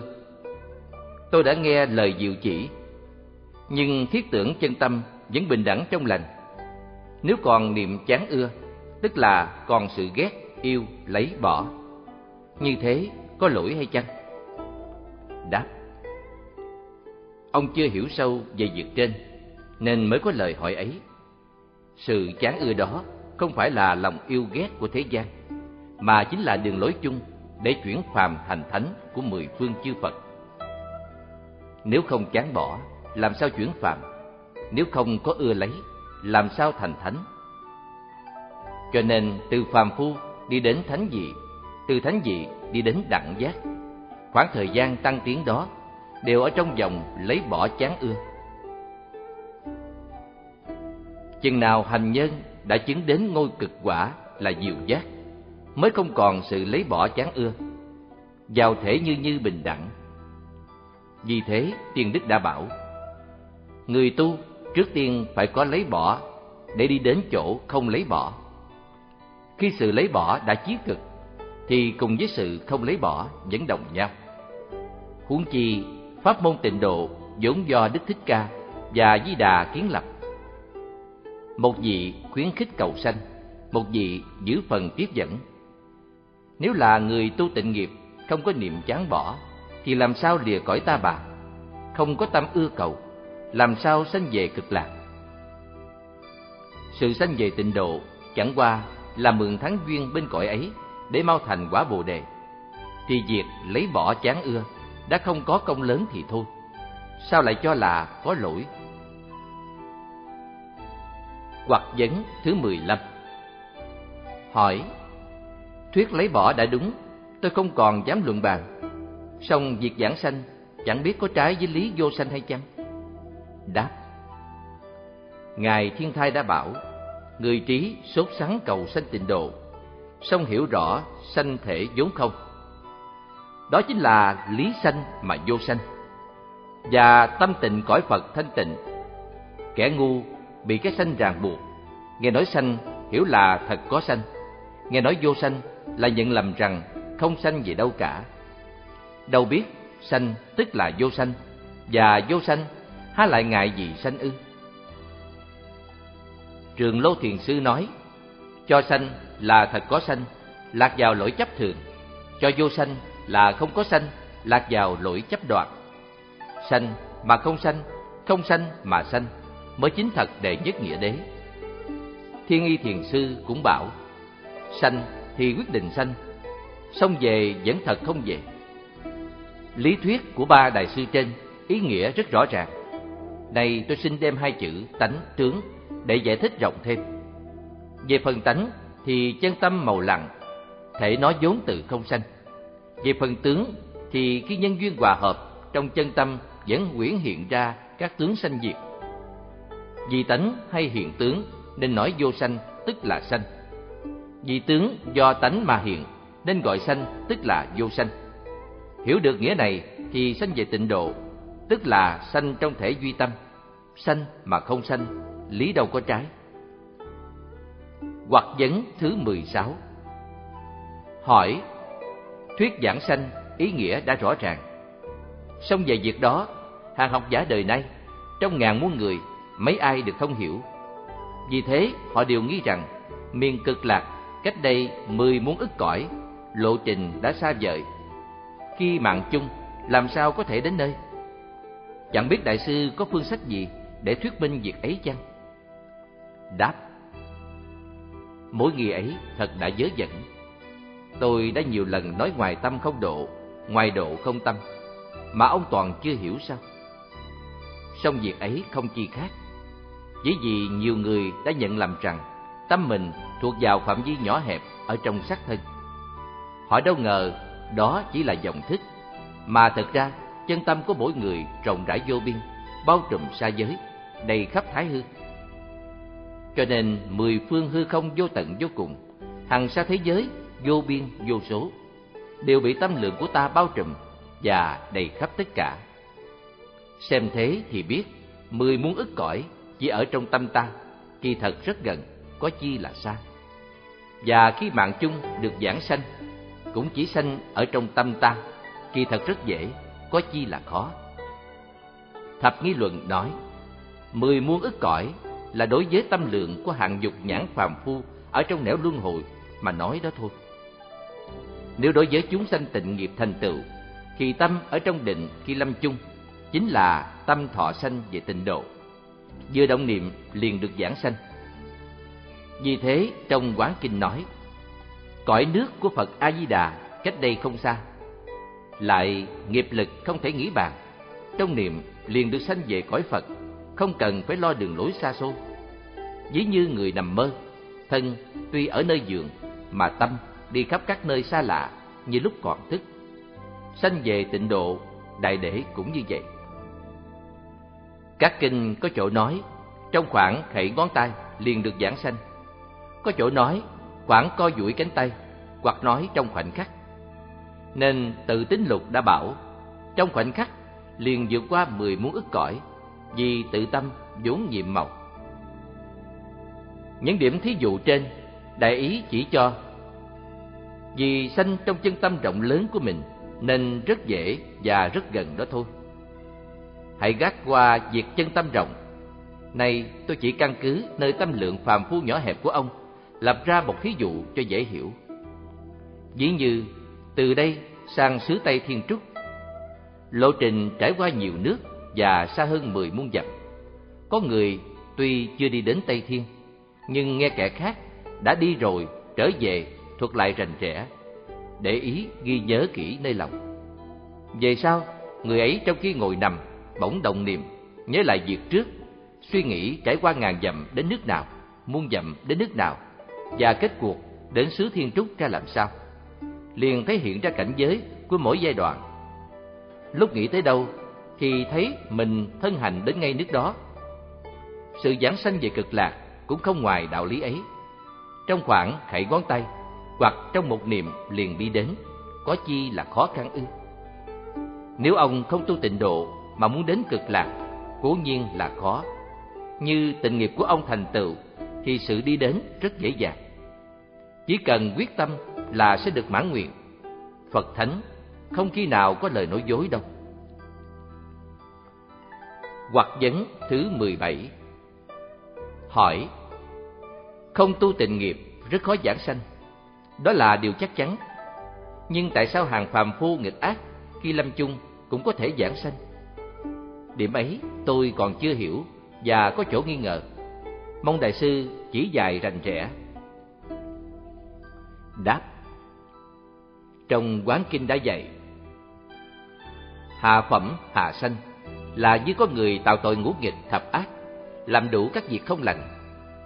Do vì ác nghiệp nên đáng lẽ phải bị đọa vào ác đạo, trải qua nhiều kiếp, chịu khổ vô cùng.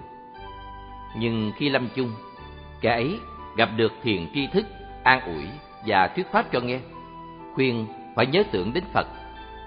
Song đương nhân vì bị sự khổ bức bách nên không nhớ tưởng được. Thiên hữu lại bảo nếu ông không thể nhớ Phật, thì hãy chí tâm xưng Nam Mô A Di Đà Phật, âm thanh liên tiếp nhau cho đủ mười niệm. Người ngu ác kia dâng lời hết lòng xưng danh, nên trong mỗi niệm diệt được tội nặng nơi đường sanh tử trong tám mươi ức kiếp. Khi người ấy niệm Phật, bỗng thấy hoa sen vàng chói sáng như dần nhật hiện ra ở trước. Trong khoảng một niệm, đương nhiên liền được sanh về thế giới cực lạc và kế tiếp đó phải ở trong hoa sen mãn mười hai đại kiếp. Khi hoa sen nở ra, kẻ ấy thấy Đức Quán Thế Âm, Đại Thế Chí dùng tiếng Đại Bi vì mình nói thật tướng của các pháp và cách trừ diệt tội chướng. Đường nhờ nghe pháp rồi, tự nhiên vui vẻ phát tâm vô thượng Bồ đề. Đoạn kinh trên chỉ rõ cảnh tướng của bậc hạ phẩm hạ sanh. Mười hai đại kiếp ở trong hoa sen Tuy thời gian có lâu xa, nhưng người giảng sanh thấy mình ở trong một bầu thế giới riêng biệt, hưởng thọ sự vui như chư thiên nơi cung trời đau lợi. Vì thế, cổ đức đã bảo, trong qua vui vẻ như đau lợi, khác hẳn thai phạm của thế gian. Theo quán kinh sớ, người thì nghịch ác mà được giảng sanh là do khi lâm chung, kẻ ấy chí tâm niệm Phật nên tội chướng được tiêu trừ. Thế thì ý của sớ văn cho sự niệm Phật là thắng duyên giảng sanh. Riêng tôi, sau khi tham khảo các kinh luận và sớ giải về tịnh độ, lại ước kết trong ba nghĩa. Điều thứ nhất, hành nhân chỉ niệm Phật trong thời gian ngắn ngủi mà có thể thắng nổi nghiệp ác trọn đời, là do nhờ tâm lực rất mạnh mẽ, ý chí cực quyết định, đó gọi là đại tâm. Tình cảnh ấy, ví như người bị quân giặc dây khổn đang lúc nguy cấp do liều chết không kể đến thân mạng nên phát được sức dũng mãnh cùng cực xông phá vượt ra khỏi trùng di. Điều thứ hai kẻ ấy tuy tạo ác song hoặc hiện đời đã có tu tam muội nên khi lâm chung nghe người nhắc bảo định lực được dễ thành. Đây cũng thuộc về hạng người mà trong nhà Phật gọi là thừa cấp giới hưởng. Nếu đương nhân hiện đời không tu tam muội, tất đời trước cũng đã có quân tu. Hạt giống lành ấy nay đã đến thời kỳ thuần thục, nên khi lâm chung gặp thiền tri thức khuyên bảo, kẻ đó nương nơi túc thiện nghiệp trong mười niệm mà được thành công. Điều thứ ba Nếu không phải do công tu trong hiện đời hay nghiệp lành về kiếp trước, Tết khi lâm chung, kẻ ấy đã niệm Phật với lòng sám hối thiết tha cùng cực. Nên Ngài Vĩnh Minh nói, vì thể nhân duyên vốn không, nên nghiệp thiện ác chẳng định. Muốn rõ đường siêu đọa, phải nhìn nơi tâm niệm kém hơi. Cho nên, một lượng vàng rồng thắng nổi bông gòn trăm lượng, chút lửa le lói, đốt tiêu rơm cỏ muôn trùng. Một trong ba nhân duyên trên, cộng thêm công đức của Phật hiệu, nguyện lực của Di Đà, nên khi lâm chung, kẻ nghịch ác mới thắng được tội kiên, sanh về cực lạc. Hoặc vấn thứ 18 Hỏi, sống trong đời ác năm trượt, mỗi người đều có tội. Giả sử không tạo tội nặng ngũ nghịch, thì cũng dương vào các lỗi khác. Nếu có người không sám hối, hoặc sám hối mà tội chưa tiêu diệt hết, khi bình thời và lúc tâm chung đều chí tâm niệm Phật, thì có được giảng sanh hay chăng? Đáp, những kẻ hành trì như thế đều được giảng sanh, do nhờ sức đại nguyện không thể nghĩ bàn của Đức A Di Đà. Kinh Na Tiên nói: Như đem tảng đá thật to để trên thuyền, do nhờ sức thuyền nên đá không bị chìm và được chuyển sang bờ bên kia. Nếu không có thuyền thì dù đem hạt cát để xuống nước, hạt cát ấy cũng vẫn bị chìm. Tảng đá to dụ cho người nghiệp nặng, hạt cát dụ cho người nghiệp nhẹ, chiếc thuyền dụ cho nguyện lực của Phật. Dù người nghiệp nặng bao nhiêu mà biết ăn năn, chí tâm niệm Phật thì cũng được Phật tiếp dẫn. Ví như tảng đá to được thuyền chở qua bờ bên kia. Kẻ nghiệp tuy nhẹ mà không niệm Phật khi mạng chung sẽ tùy nghiệp chịu khổ luân hồi. Ví như hạt cát bị chìm. Bởi không thuyền chuyên chở. Cho nên trong nhà Phật có thuyết đới nghiệp giảng sanh. Là còn mang nghiệp mà được sanh về Tây Phương, chính ý nghĩa đó. Trong tịnh độ văn, đoàn nói về bốn cõi cùng bảo. Người còn đủ hoặc nhiễm vẫn được sanh về đồng cư tịnh độ. Như Hùng Tuấn, Trương Trung Quỳ và một người ở Phần Châu đều lấy nghiệp đồ sát làm nghề sinh sống. Khi lâm chung, cả ba người ấy, kẻ thì thấy bầy trâu ồ ạt kéo đến muốn chém, kẻ lại thấy thần nhân đuổi bầy gà đến mổ khắp cả mình và đôi mắt, làm cho máu chảy ướt giường. Nhưng nhờ chí tâm niệm Phật nên cả ba đều thoát khỏi nghiệp nê lê, địa ngục, được sanh về cực lạc. Sự tích này có chép rõ trong Tịnh Độ Thánh Hiền Lục. Những việc trên đây không phải bằng chứng của Phật lực là gì? Xin đem một thí dụ nữa để nói rõ. Như có người phạm pháp quan, đáng lẽ phải bị tù ngục, nhưng kẻ ấy biết cầu cứu với vua. Nhờ che chở cho để chờ lúc lập công. Do vua tuyên triệu nên quan không thể gia hình. Đương nhân nhờ đó mà đi thẳng đến đế kinh, không ai cầm bắt được. Cho nên Bồ Tây Tư Sao nói, chúng sanh được về tịnh độ là do nhờ Đức Thích Ca chỉ được.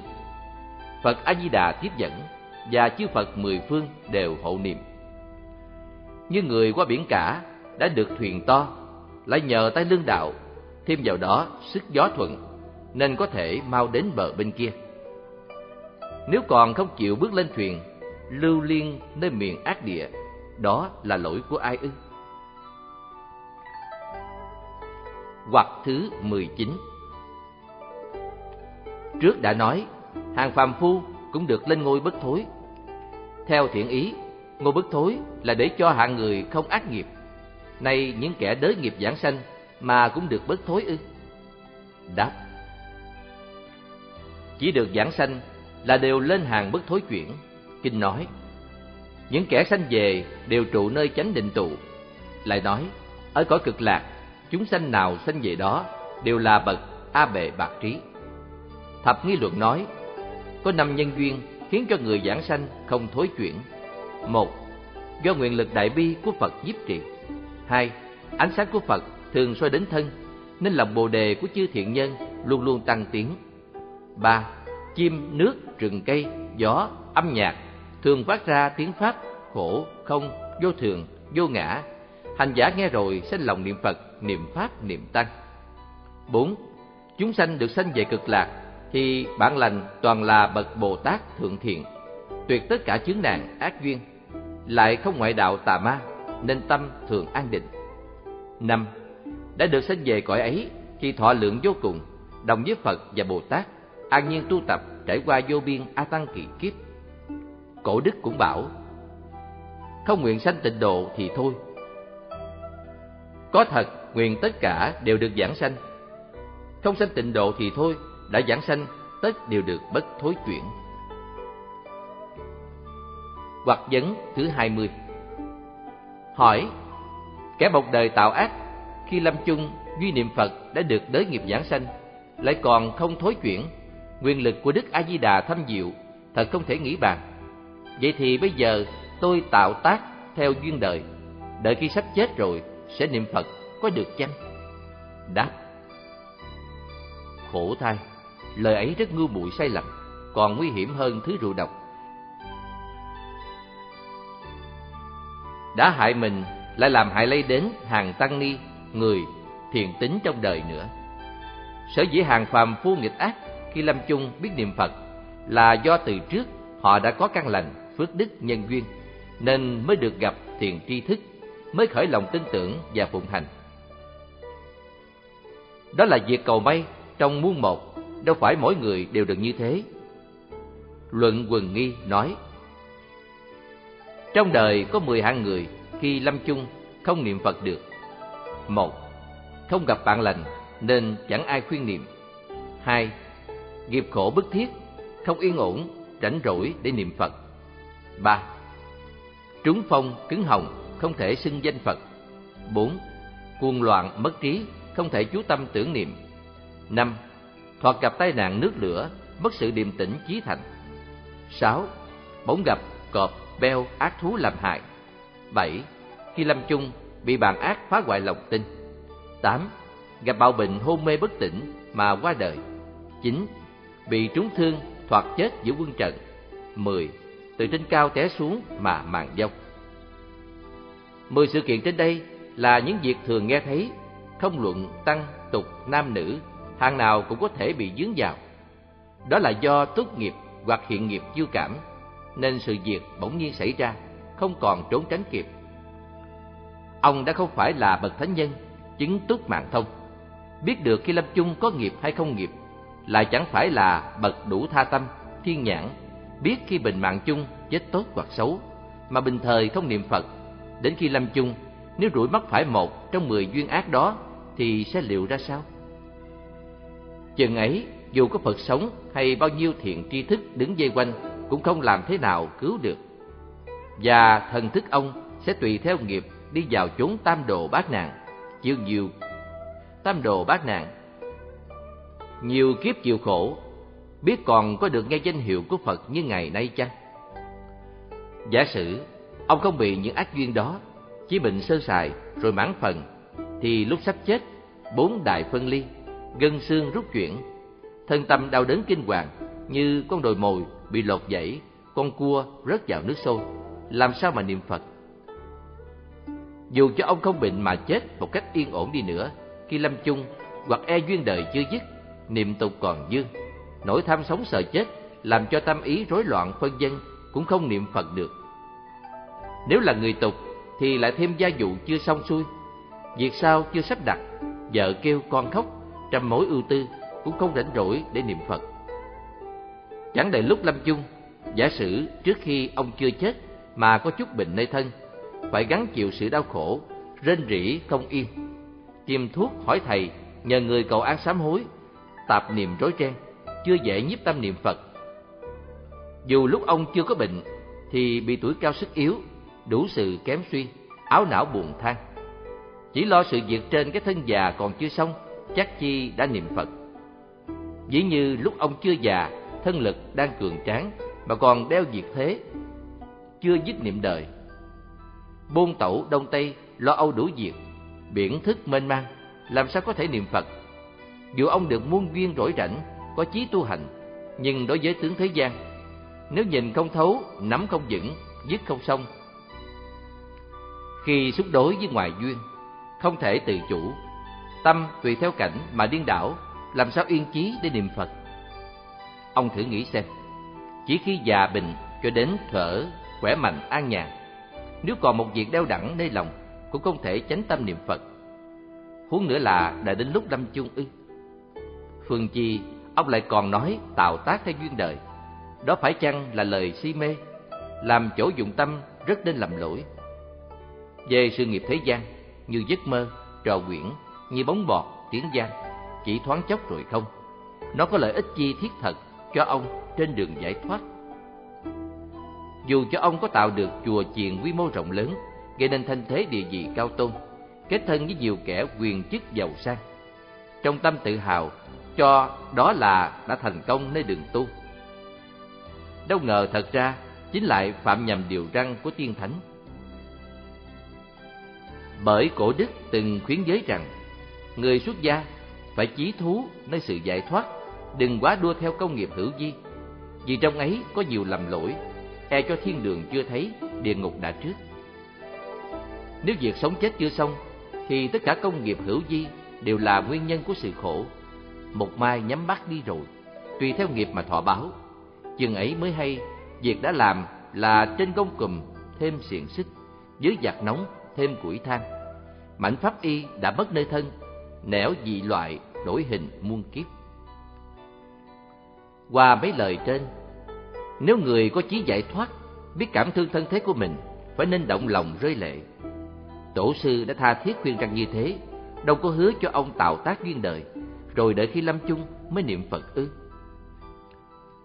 Ông há không thấy tử tâm thiền sư bảo, trong đời những người tiền của như núi, thê thiếp đầy nhà, đâu phải họ không muốn trẻ mãi để ngày đêm hưởng phước báo thế gian. Nhưng vì kiếp sanh có hạn, tháng năm thúc giục tuổi già, cái chết há thiên vị cái giàu sang, sức nghiệp đâu nể kia người tài trí. Chừng ấy tội hành nghiệp cảm, còn chi là thói phong lưu. Kiếp trả đền dây, luống hối cho đời phóng đảng. Những việc vừa nói, thế nhân hầu hết bác đã từng thấy và tai cũng đã từng nghe. Người đời thường lần lựa chờ khi lớn tuổi, việc nhà xong xuôi rồi sẽ niệm Phật. Nhưng cái chết đâu có hẹn trẻ hay già. Và tuy nói như thế, đã mấy ai tuổi cao mà biết lo niệm Phật. Cổ nhân bảo, chớ đợi đến già rồi niệm Phật, đồng quan mồ trẻ đã nhiều đây. Lại nói, có người từ lúc còn trẻ, có gia đình rồi đến nuôi con cái. Trong cuộc sinh sống, phải chịu biết bao là nỗi khổ nhọc đắng cay. Khi hơi thở đã tàn, thì gia đình, tiền của, tất cả đều bỏ lại hết, chỉ theo nghiệp mà đi. Nếu là con, có nghĩa thì nó khóc cho ít tiếng, đốt mấy sắp giấy tiền, rước thầy tụng cho năm ba bộ kinh, rồi đến ngày lại sắm cơm canh cúng quẩy. Đó gọi là còn biết tưởng nhớ đến mẹ cha. Rủi gặp con bất hiếu, thì cha mẹ vừa nhắm mắt, xương đầu chưa lạnh, nó đã lo tranh nhà giành đất, cải cọ kiện thưa. Khi được phần rồi, lại phung phí ăn chơi, thậm chí lãng quên ngày cúng dỗ. Việc đời kết cuộc bất quá chỉ như thế. Có điều chi đáng hẹn chờ, cho nên bậc hiểu rộng thấy xa, phải sớm niệm Phật tu hành. Con cháu mỗi người tự có phước riêng, kẻ làm cha mẹ chỉ là bổn phận phần nào mà thôi, chớ vì nó suốt đời làm thân trâu ngựa. Xin dẫn thêm ra đây mấy lời của cổ đức. Cười thương kẻ giàu sang, lo giàu thêm rộn ràng, hũ gạo xanh sâu mọt, kho tiền đầy ngổn ngang. Ngày cầm cân suy nghĩ, đêm đốt đuốc tính toán, hình hài trớ lẩn thẩn, tâm trí rối bàng hoàng. Vô thường khi chợt đến, biển nghiệp sống mênh mang. Ngài Tử Tâm đã tha thiết nhắc khuyên như thế, đâu có hứa cho ông tạo tác duyên đời, rồi đợi đến khi lâm chung mới niệm Phật ư. Cho nên ông phải xét nghĩ kiếp người mong manh ngắn ngủi như lửa nhán thân đá, như chớp giật lưng trời, mới còn đó mà đã mất đi, có chi là trường cửu. Phải nhận định cho chắc, rồi từ lúc chưa già chưa bệnh, gác qua thế sự, rủ sạch thân tâm, được một ngày quan âm, lo một ngày niệm Phật. Được một khắc rảnh rỗi, tu một khắc công phu.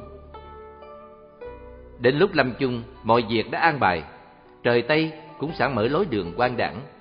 Bằng chẳng thế, khi duyên nghiệp đáo đầu, chừng ấy ăn năn đã muộn, nên suy nghĩ kỹ.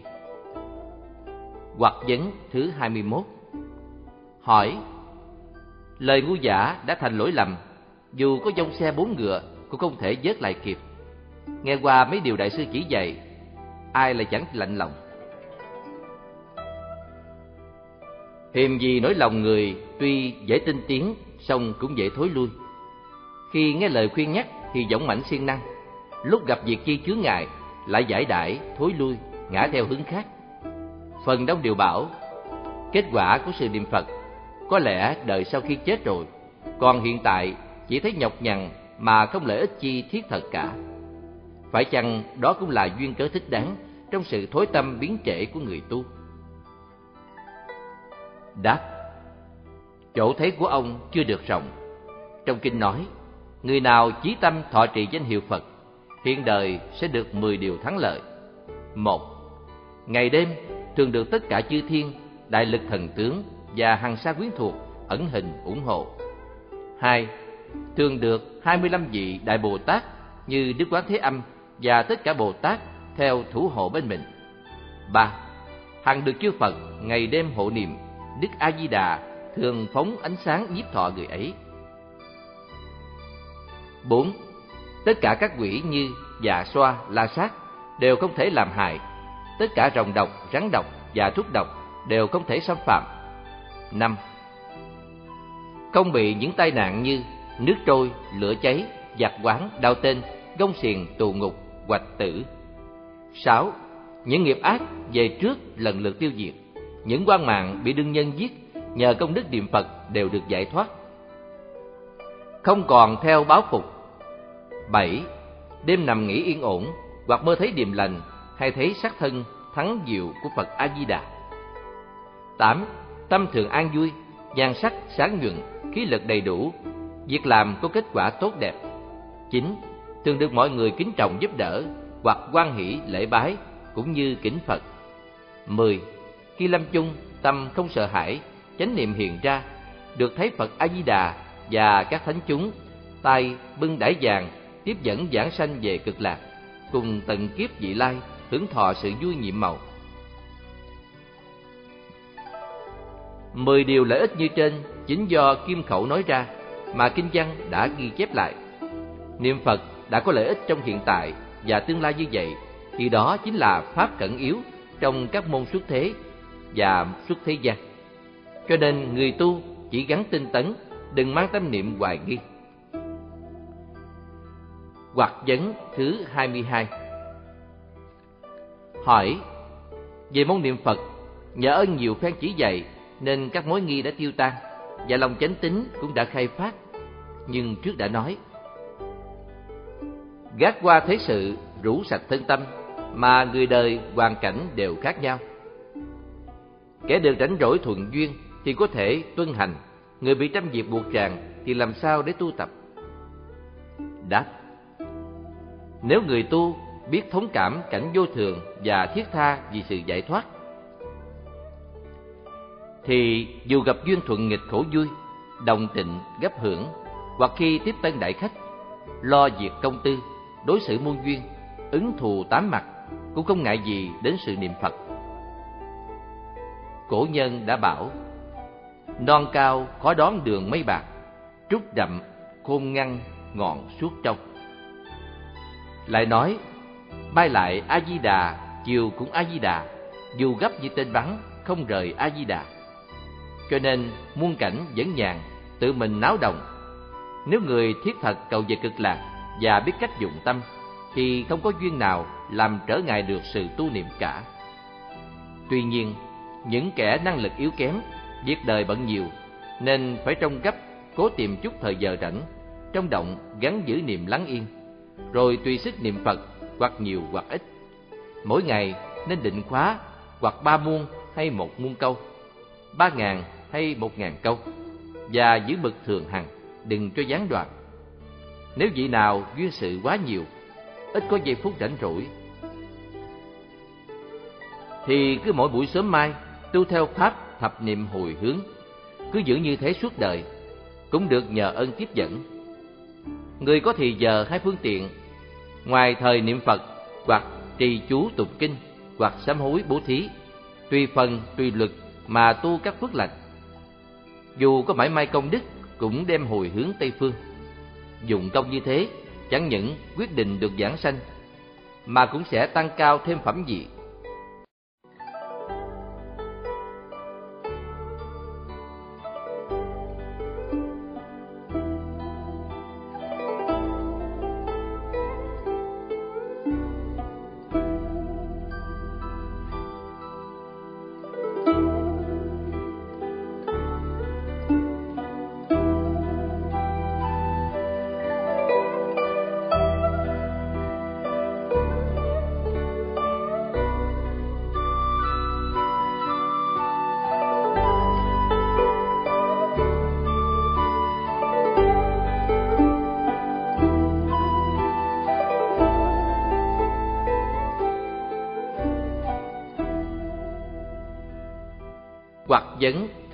23 Hỏi Từ trước đến nay, kẻ hầu tiếng này chỉ nghe nói nhiều về niệm Phật mà chưa hiểu rõ phương châm và pháp thập niệm hồi hướng thế nào. Riêng lòng cũng chưa được tường tất, xin nhờ đại sư chỉ thị. Đáp Niệm Phật là duyên tưởng theo 32 tướng, buộc tâm vào định. Làm sao cho khi mở mắt hay nhắm mắt thường được thấy Phật. Hoặc phương pháp nữa là chuyên xưng danh hiệu, chấp trì không tán loạn, cứ bền giữ như thế, trong đời này cũng được thấy Phật. Hiện nay tôi thấy phần đông người tu tịnh độ đều lấy pháp trì danh làm thắng. Phép xưng danh cần phải lắng lòng, không cho tán loạn, mỗi niệm nối tiếp nhau, buộc tâm nơi hiệu Phật. Khi miệng niệm Nam Mô A Di Đà Phật, tâm phải soi theo mỗi câu mỗi chữ cho rành rẽ rõ ràng. Khi xưng danh hiệu Phật, không luận ít hay nhiều, đều phải một lòng một ý, tâm tâm nối nhau. Niềm như thế mới có thể mỗi câu diệt được tội nặng nơi đường sinh tử trong tám mươi ức kiếp. Nếu chẳng vậy thì tội chướng khó tiêu trừ. Còn về pháp thập niệm thì mỗi buổi sớm mai hành giả phải quỳ trước bàn Phật hoặc chắp tay đứng ngay thẳng hướng về phương Tây. Niệm Phật liên tiếp, luôn một hơi, cứ mỗi hơi kể một niệm, mười hơi là mười niệm. Khi niệm, không hạn số câu ít hay nhiều, chỉ tùy theo hơi dài ngắn, chuyên chú niệm luôn cho hết hơi mới thôi. Nên giữ tiếng niệm Phật cho rành rẽ, không thấp không cao, không gấp không quẩn. Niệm mười hơi liên tiếp, chứ để tâm ý tán loạn đây là pháp mượn hơi nhiếp tâm, quý ở nơi chuyên nhất và phải giữ như thế trọn đời, không được một ngày tạm bỏ. Về phần hồi hướng là sau khi niệm xong, dùng tâm trí thành nguyện rằng con là pháp danh, phát lòng Bồ đề, một lòng quy mạng Đức A Di Đà, nguyện về cực lạc. Xưa Phật lập thệ, nếu chúng sanh nào muốn về nước ta, hết lòng xưng danh cho đến mười niệm, như không được sanh ta không thành Phật. Con nguyện nương nhờ từ lực của Phật, tội diệt phước sanh. Con nguyện lâm chung biết ngày giờ trước, dứt trừ chướng ngại, Phật cùng thánh chúng tiếp dẫn giảng sanh, mau ngộ Phật thừa, độ khắp muôn loại. Môn thập niệm hồi hướng trên đây là phương pháp rất thiết yếu của tiên đức đã chỉ dạy. Môn này rất được thành truyền và có lợi ích cho đời người niệm Phật nên tuân hành. Hoặc vấn thứ 24 Hỏi Đối với người ở trong lưới tục, cổ đức đã tùy lượng mà chỉ dạy phương pháp rất cặn kẽ rõ ràng. Nhưng với chúng tôi là hạng người thế ngoài, lại phải làm sao để dùng công? Đáp Trước tôi đã nói pháp tu có nhiều loại tổng nhiếp thành ba môn. Trong ba môn ấy, mỗi người tùy ý mình lựa chọn hoặc chuyên tu hay kim tu chỉ yếu tâm chân thiết và giữ cho bền lâu, tự sẽ có kết quả. Hoặc vấn thứ 25 Hỏi Phương tu duyên quán, pháp niệm duy tâm, dường như hành môn của bậc thượng khí, còn mười nguyện trong kinh Quan Nghiêm, mười tâm trong kinh Bảo Tích cũng là dụng công của hạng lợi căn. Nếu như căn khí không xứng hợp, e cho công hạnh khó thành. Này tôi tự xét căn tánh và sở thích của mình thì chỉ nên chuyên trì danh hiệu. Nếu rảnh thì thêm lễ Phật sám hối mà thôi. Ý đại sư như thế nào? Đáp, lành thay, ông biết tự lường đó. Xét qua lời ông nói, thật rất hợp với thuyết chuyên tu vô gián của thiền đạo đại sư. Thuyết ấy đại khái như sau. Chuyên tu là do chúng sanh phần nhiều chướng nặng, tâm tưởng thô phụ, ý thức rối loạn. Mà quán cảnh lại quá tinh tế, nên công hạnh khó thành. Do đó nên đến Đại Thánh xót thương, bảo chuyên xưng ngay danh hiệu. Vì xưng danh rất dễ, nếu giữ mỗi niệm tương tục, liền được giảng sanh. kẻ nào suốt đời hành trì như thế, thì mười tu, mười người về. Trăm tu, trăm người về. Bởi tại sao? Vì không tạp duyên nên dễ được chánh niệm. Vì cùng với bản nguyện của Phật hợp nhau. Vì không trái giáo pháp. Vì thuận theo lời Phật dạy. Nếu bỏ chuyên tu mà hành theo tạp hành để cầu sanh thì trong trăm ngàn người chỉ hy vọng được ba bốn. Sở dĩ như thế bởi vì tạp duyên loạn động làm mất chánh niệm, vì trái bản nguyện của Phật, vì trái giáo pháp, vì không thuận theo lời Phật dạy, vì sự hệ niệm không nối tiếp nhau, vì không tương tục để báo ơn Phật, vì tuy có hạnh lành mà tương ưng với danh lợi, vì ưa theo tạp duyên mà làm chướng sự sanh tịnh độ cho mình và người.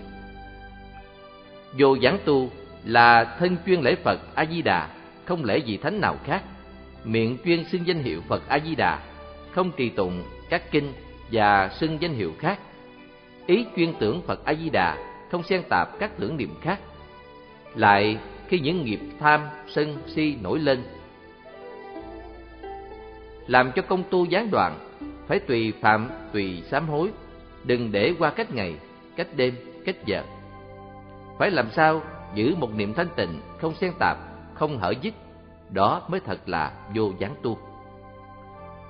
Trên đây là pháp chuyên tu vô gián của thiện đạo đại sư. Theo Thiên Trúc truyện, đại sư là quá thân của Phật A Di Đà. Chỗ lập thuyết của ngài, điểm chính yếu là ở nơi niệm niệm tương tục. Cô Sơn Hòa thượng cũng bảo, chẳng nên xưng danh tán loạn, phát nguyện lơ là và Vĩnh Minh Đại Sư cũng vậy. Phải một lòng quy mạng trọn kiếp tinh tu Khi ngồi nằm thường hướng về Tây. Lúc lễ bái, niệm Phật, phát nguyện Phải khẩn thiết, chí thành Không xen lẫn tạp niệm. Trạng như người sắp bị hình lục Như kẻ đang ở lao tù Như người gặp giặc quán rượt theo Như bị nạn nước lửa bức bách. Một lòng cầu cứu, nguyện thoát khổ luân Mau chứng vô sanh Để đối ngôi tam bảo, đền đáp bốn ân độ loài hàm thức. Chí thành như thế, tất công phu không uổng.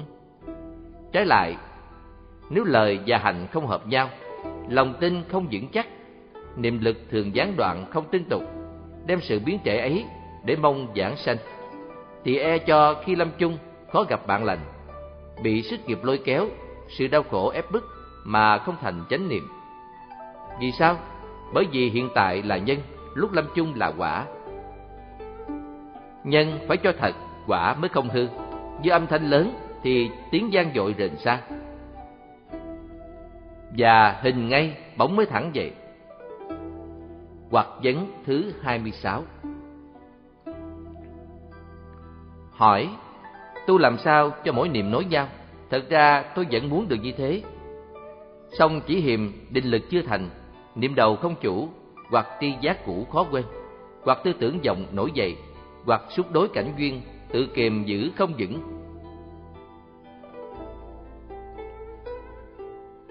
Hoặc tâm tình rối loạn, cố ngăn dẹp chẳng kham. Cứ ngồi vào lần chuỗi một lúc là tâm niệm đã chạy hết đông sang tây. Bất giác, nó đã đi xa cách mấy ngàn muôn dặm hồi nào, cũng không tự hay biết. Có khi phải bận lo một việc chi.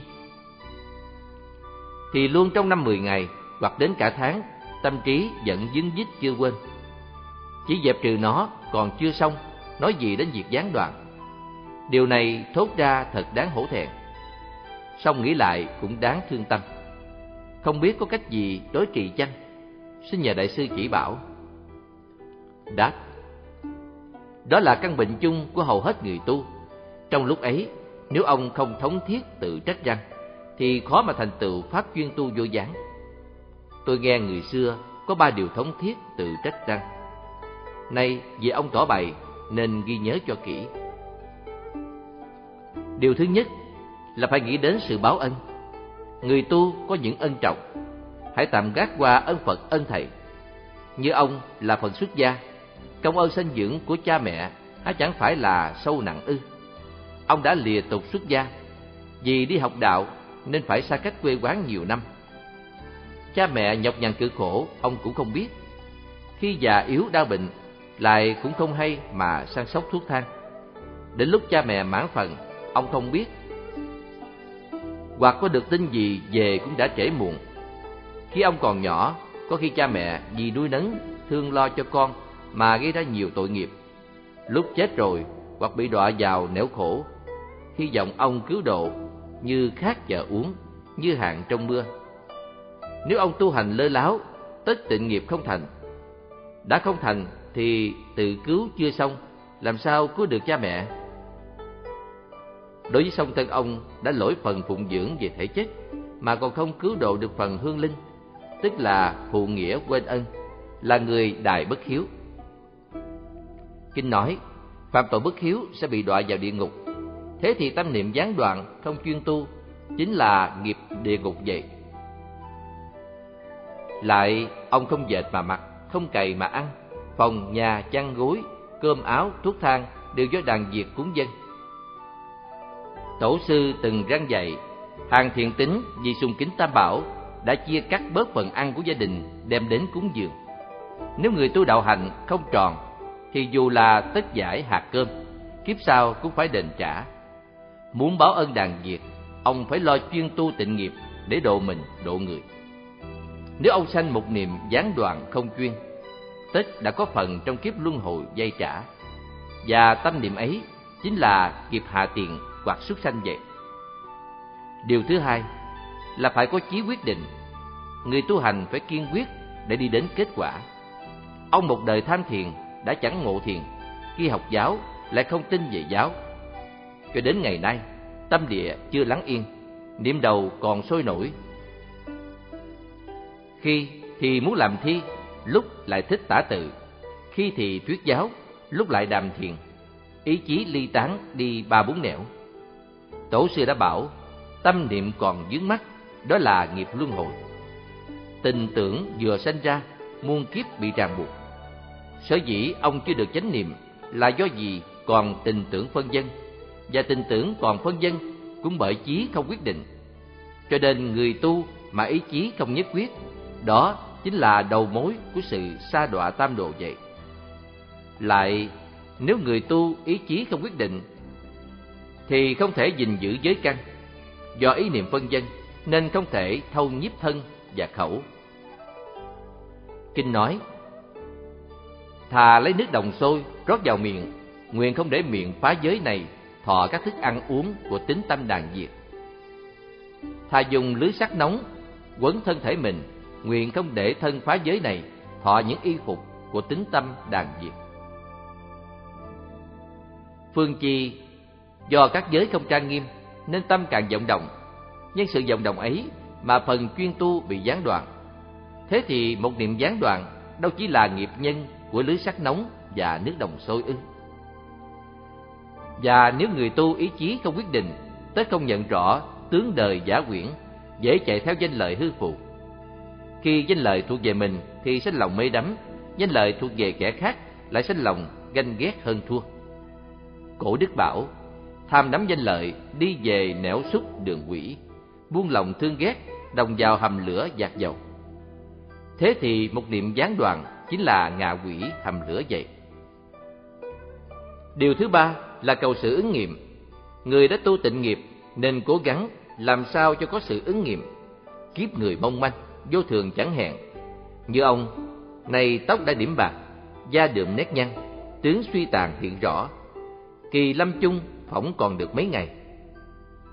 Vậy ông phải cố gắng chuyên tu, làm sao cho có triệu chứng giảng sanh chắc chắn.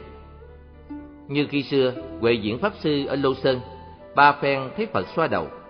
Lại như Hoài Cảm Pháp Sư, chí thành xưng danh hiệu Phật, liền thấy Đức A-di-đà phóng ánh quang minh, hiện ra tướng hảo. Và như Thiếu Khang Pháp Sư, khi niệm Phật một câu, đại chúng liền thấy một vị Phật từ nơi miệng bay ra cho đến trăm ngàn câu cũng như thế. tở hồ các hạt chuỗi nối tiếp nhau. Những sự ứng nghiệm như thế có đến muôn ngàn. Nếu tâm ông không gián đoạn thì thấy Phật rất dễ. Như còn gián đoạn tức khó thấy Phật. Đã không thấy Phật thì cùng với Phật vô duyên. Và đã vô duyên quyết khó sanh tịnh độ. Khi không được sanh về tịnh độ, tới sớm muộn gì cũng bị đọa vào ác đạo. Thế thì một niệm gián đoạn chính là nghiệp tam đồ vậy. Phải nên răng dè và suy nghĩ kỹ. Ba điều cảnh sách trên, người tu tịnh nghiệp phải ghi nhớ, suy nghĩ, rồi tự trách răng một cách thống thiết. Làm sao cho tâm không rời Phật, Phật chẳng rời tâm. Đạo cảm ứng giao thông, hiện đời được thấy Phật. Đã thấy Đức Phật ở cực lạc, tức thấy chư Phật khắp mười phương. Và thấy chư Phật mười phương, tức thấy vị Phật thiên chân của tự tánh. Khi ấy, được Phật tự tánh, thì sự đại dụng sẽ hiện tiền. Chừng ấy mới theo lòng bi nguyện, độ khắp quần sanh. Đó gọi là tịnh độ thiền, mà cũng là thiền tịnh độ vậy. Thế thì ý của Ngài Vĩnh Minh nói, có thiền có tịnh độ, dường như cọp mọc sừng. Đời này làm thầy người, đời sau làm Phật tổ, há chẳng là ứng nghiệm trong giai đoạn này ư? Phải nên cố gắng. Thiền giả nghe xong, vừa kinh ngạc vừa mừng trở, lặng lẽ dây lâu, dường như tìm được vật chi đã mất. Thiên như lão nhân lại bảo, thiền cùng với tịnh độ vẫn không hai. Nếu liễu thì liễu cả, mê cũng đồng mê. Bởi ngoài tâm không pháp, ngoài pháp không tâm, đừng nên lầm nhận. Thiền thượng nhân liền đảnh lễ mà thưa rằng, tôi rất may mắn được vợ ơn chỉ bảo, nay đã biết đường về. Rồi từ tạ mà lui. Lời phụ Thiền cùng tịnh độ vẫn không hai Nếu liễu thì liễu cả Mê cũng đồng mê Lời của Thiên Như Đại Sư quả thật xác đáng bởi chân tâm bao hằng sa muôn pháp, Hàm vô biên quốc độ. Nơi thiền gọi là bản lai diện mục, Nơi tịnh gọi là tự tánh di đà. Kinh Lăng Nghiêm nói, Mười phương hư không sanh trong tâm ông Như áng mây nổi điểm giữa trời xanh rộng lớn bao la. Huống chi vô lượng thế giới Ở trong hư không ư? Cổ đức cũng bảo, Hằng sa pháp ấy bồ đề đạo, Nghĩ đến bồ đề cách dạng tầm. Vì chân tâm bao hàm muôn tượng, Nên nếu người tu thiền Mà hiểu thiền bằng lý không không, Rồi bác chẳng có cực lạc. Bác sự cầu sanh, Tất chưa phải là người hiểu thiền. Sở dĩ Ngài Thiên Như Nhiều phe càng kẻ chỉ bày Là để phá mối chấp không đó. Về phần thể, Chân tâm sáng lạng, Bao hàm vô biên thế giới, gọi là thiền tịnh độ và vô lượng thế giới ảnh hiện trong chân tâm. Tất cả đều tịch tịnh như quyển, gọi là tịnh độ thiền. Về phần dụng, hành giả khi đã ngộ tánh bản lai, rồi khởi lên những bi nguyện tu những hành trang nghiêm cõi Phật, thành từ chúng sanh, gọi là thiền tịnh độ. Và nếu dùng môn tịnh độ để nhiếp quá hữu tình, trở về chân tánh, gọi là tịnh độ thiền. Tóm lại, Thiền tức tịnh độ, tịnh độ tức là thiền. Nếu bác tịnh độ chính là chưa hiểu rõ thiền, và bác thiền cũng chẳng suốt thông tịnh độ. Liễu thì liễu cả, mê cũng đồng mê, bởi do lý đó. Thực hiện bởi Trung tâm Diệu Pháp Âm, Chùa Khuôn Việt, đường Phạm Văn Hai, quận Tân Bình, thành phố Hồ Chí Minh. Website diệu pháp âm.net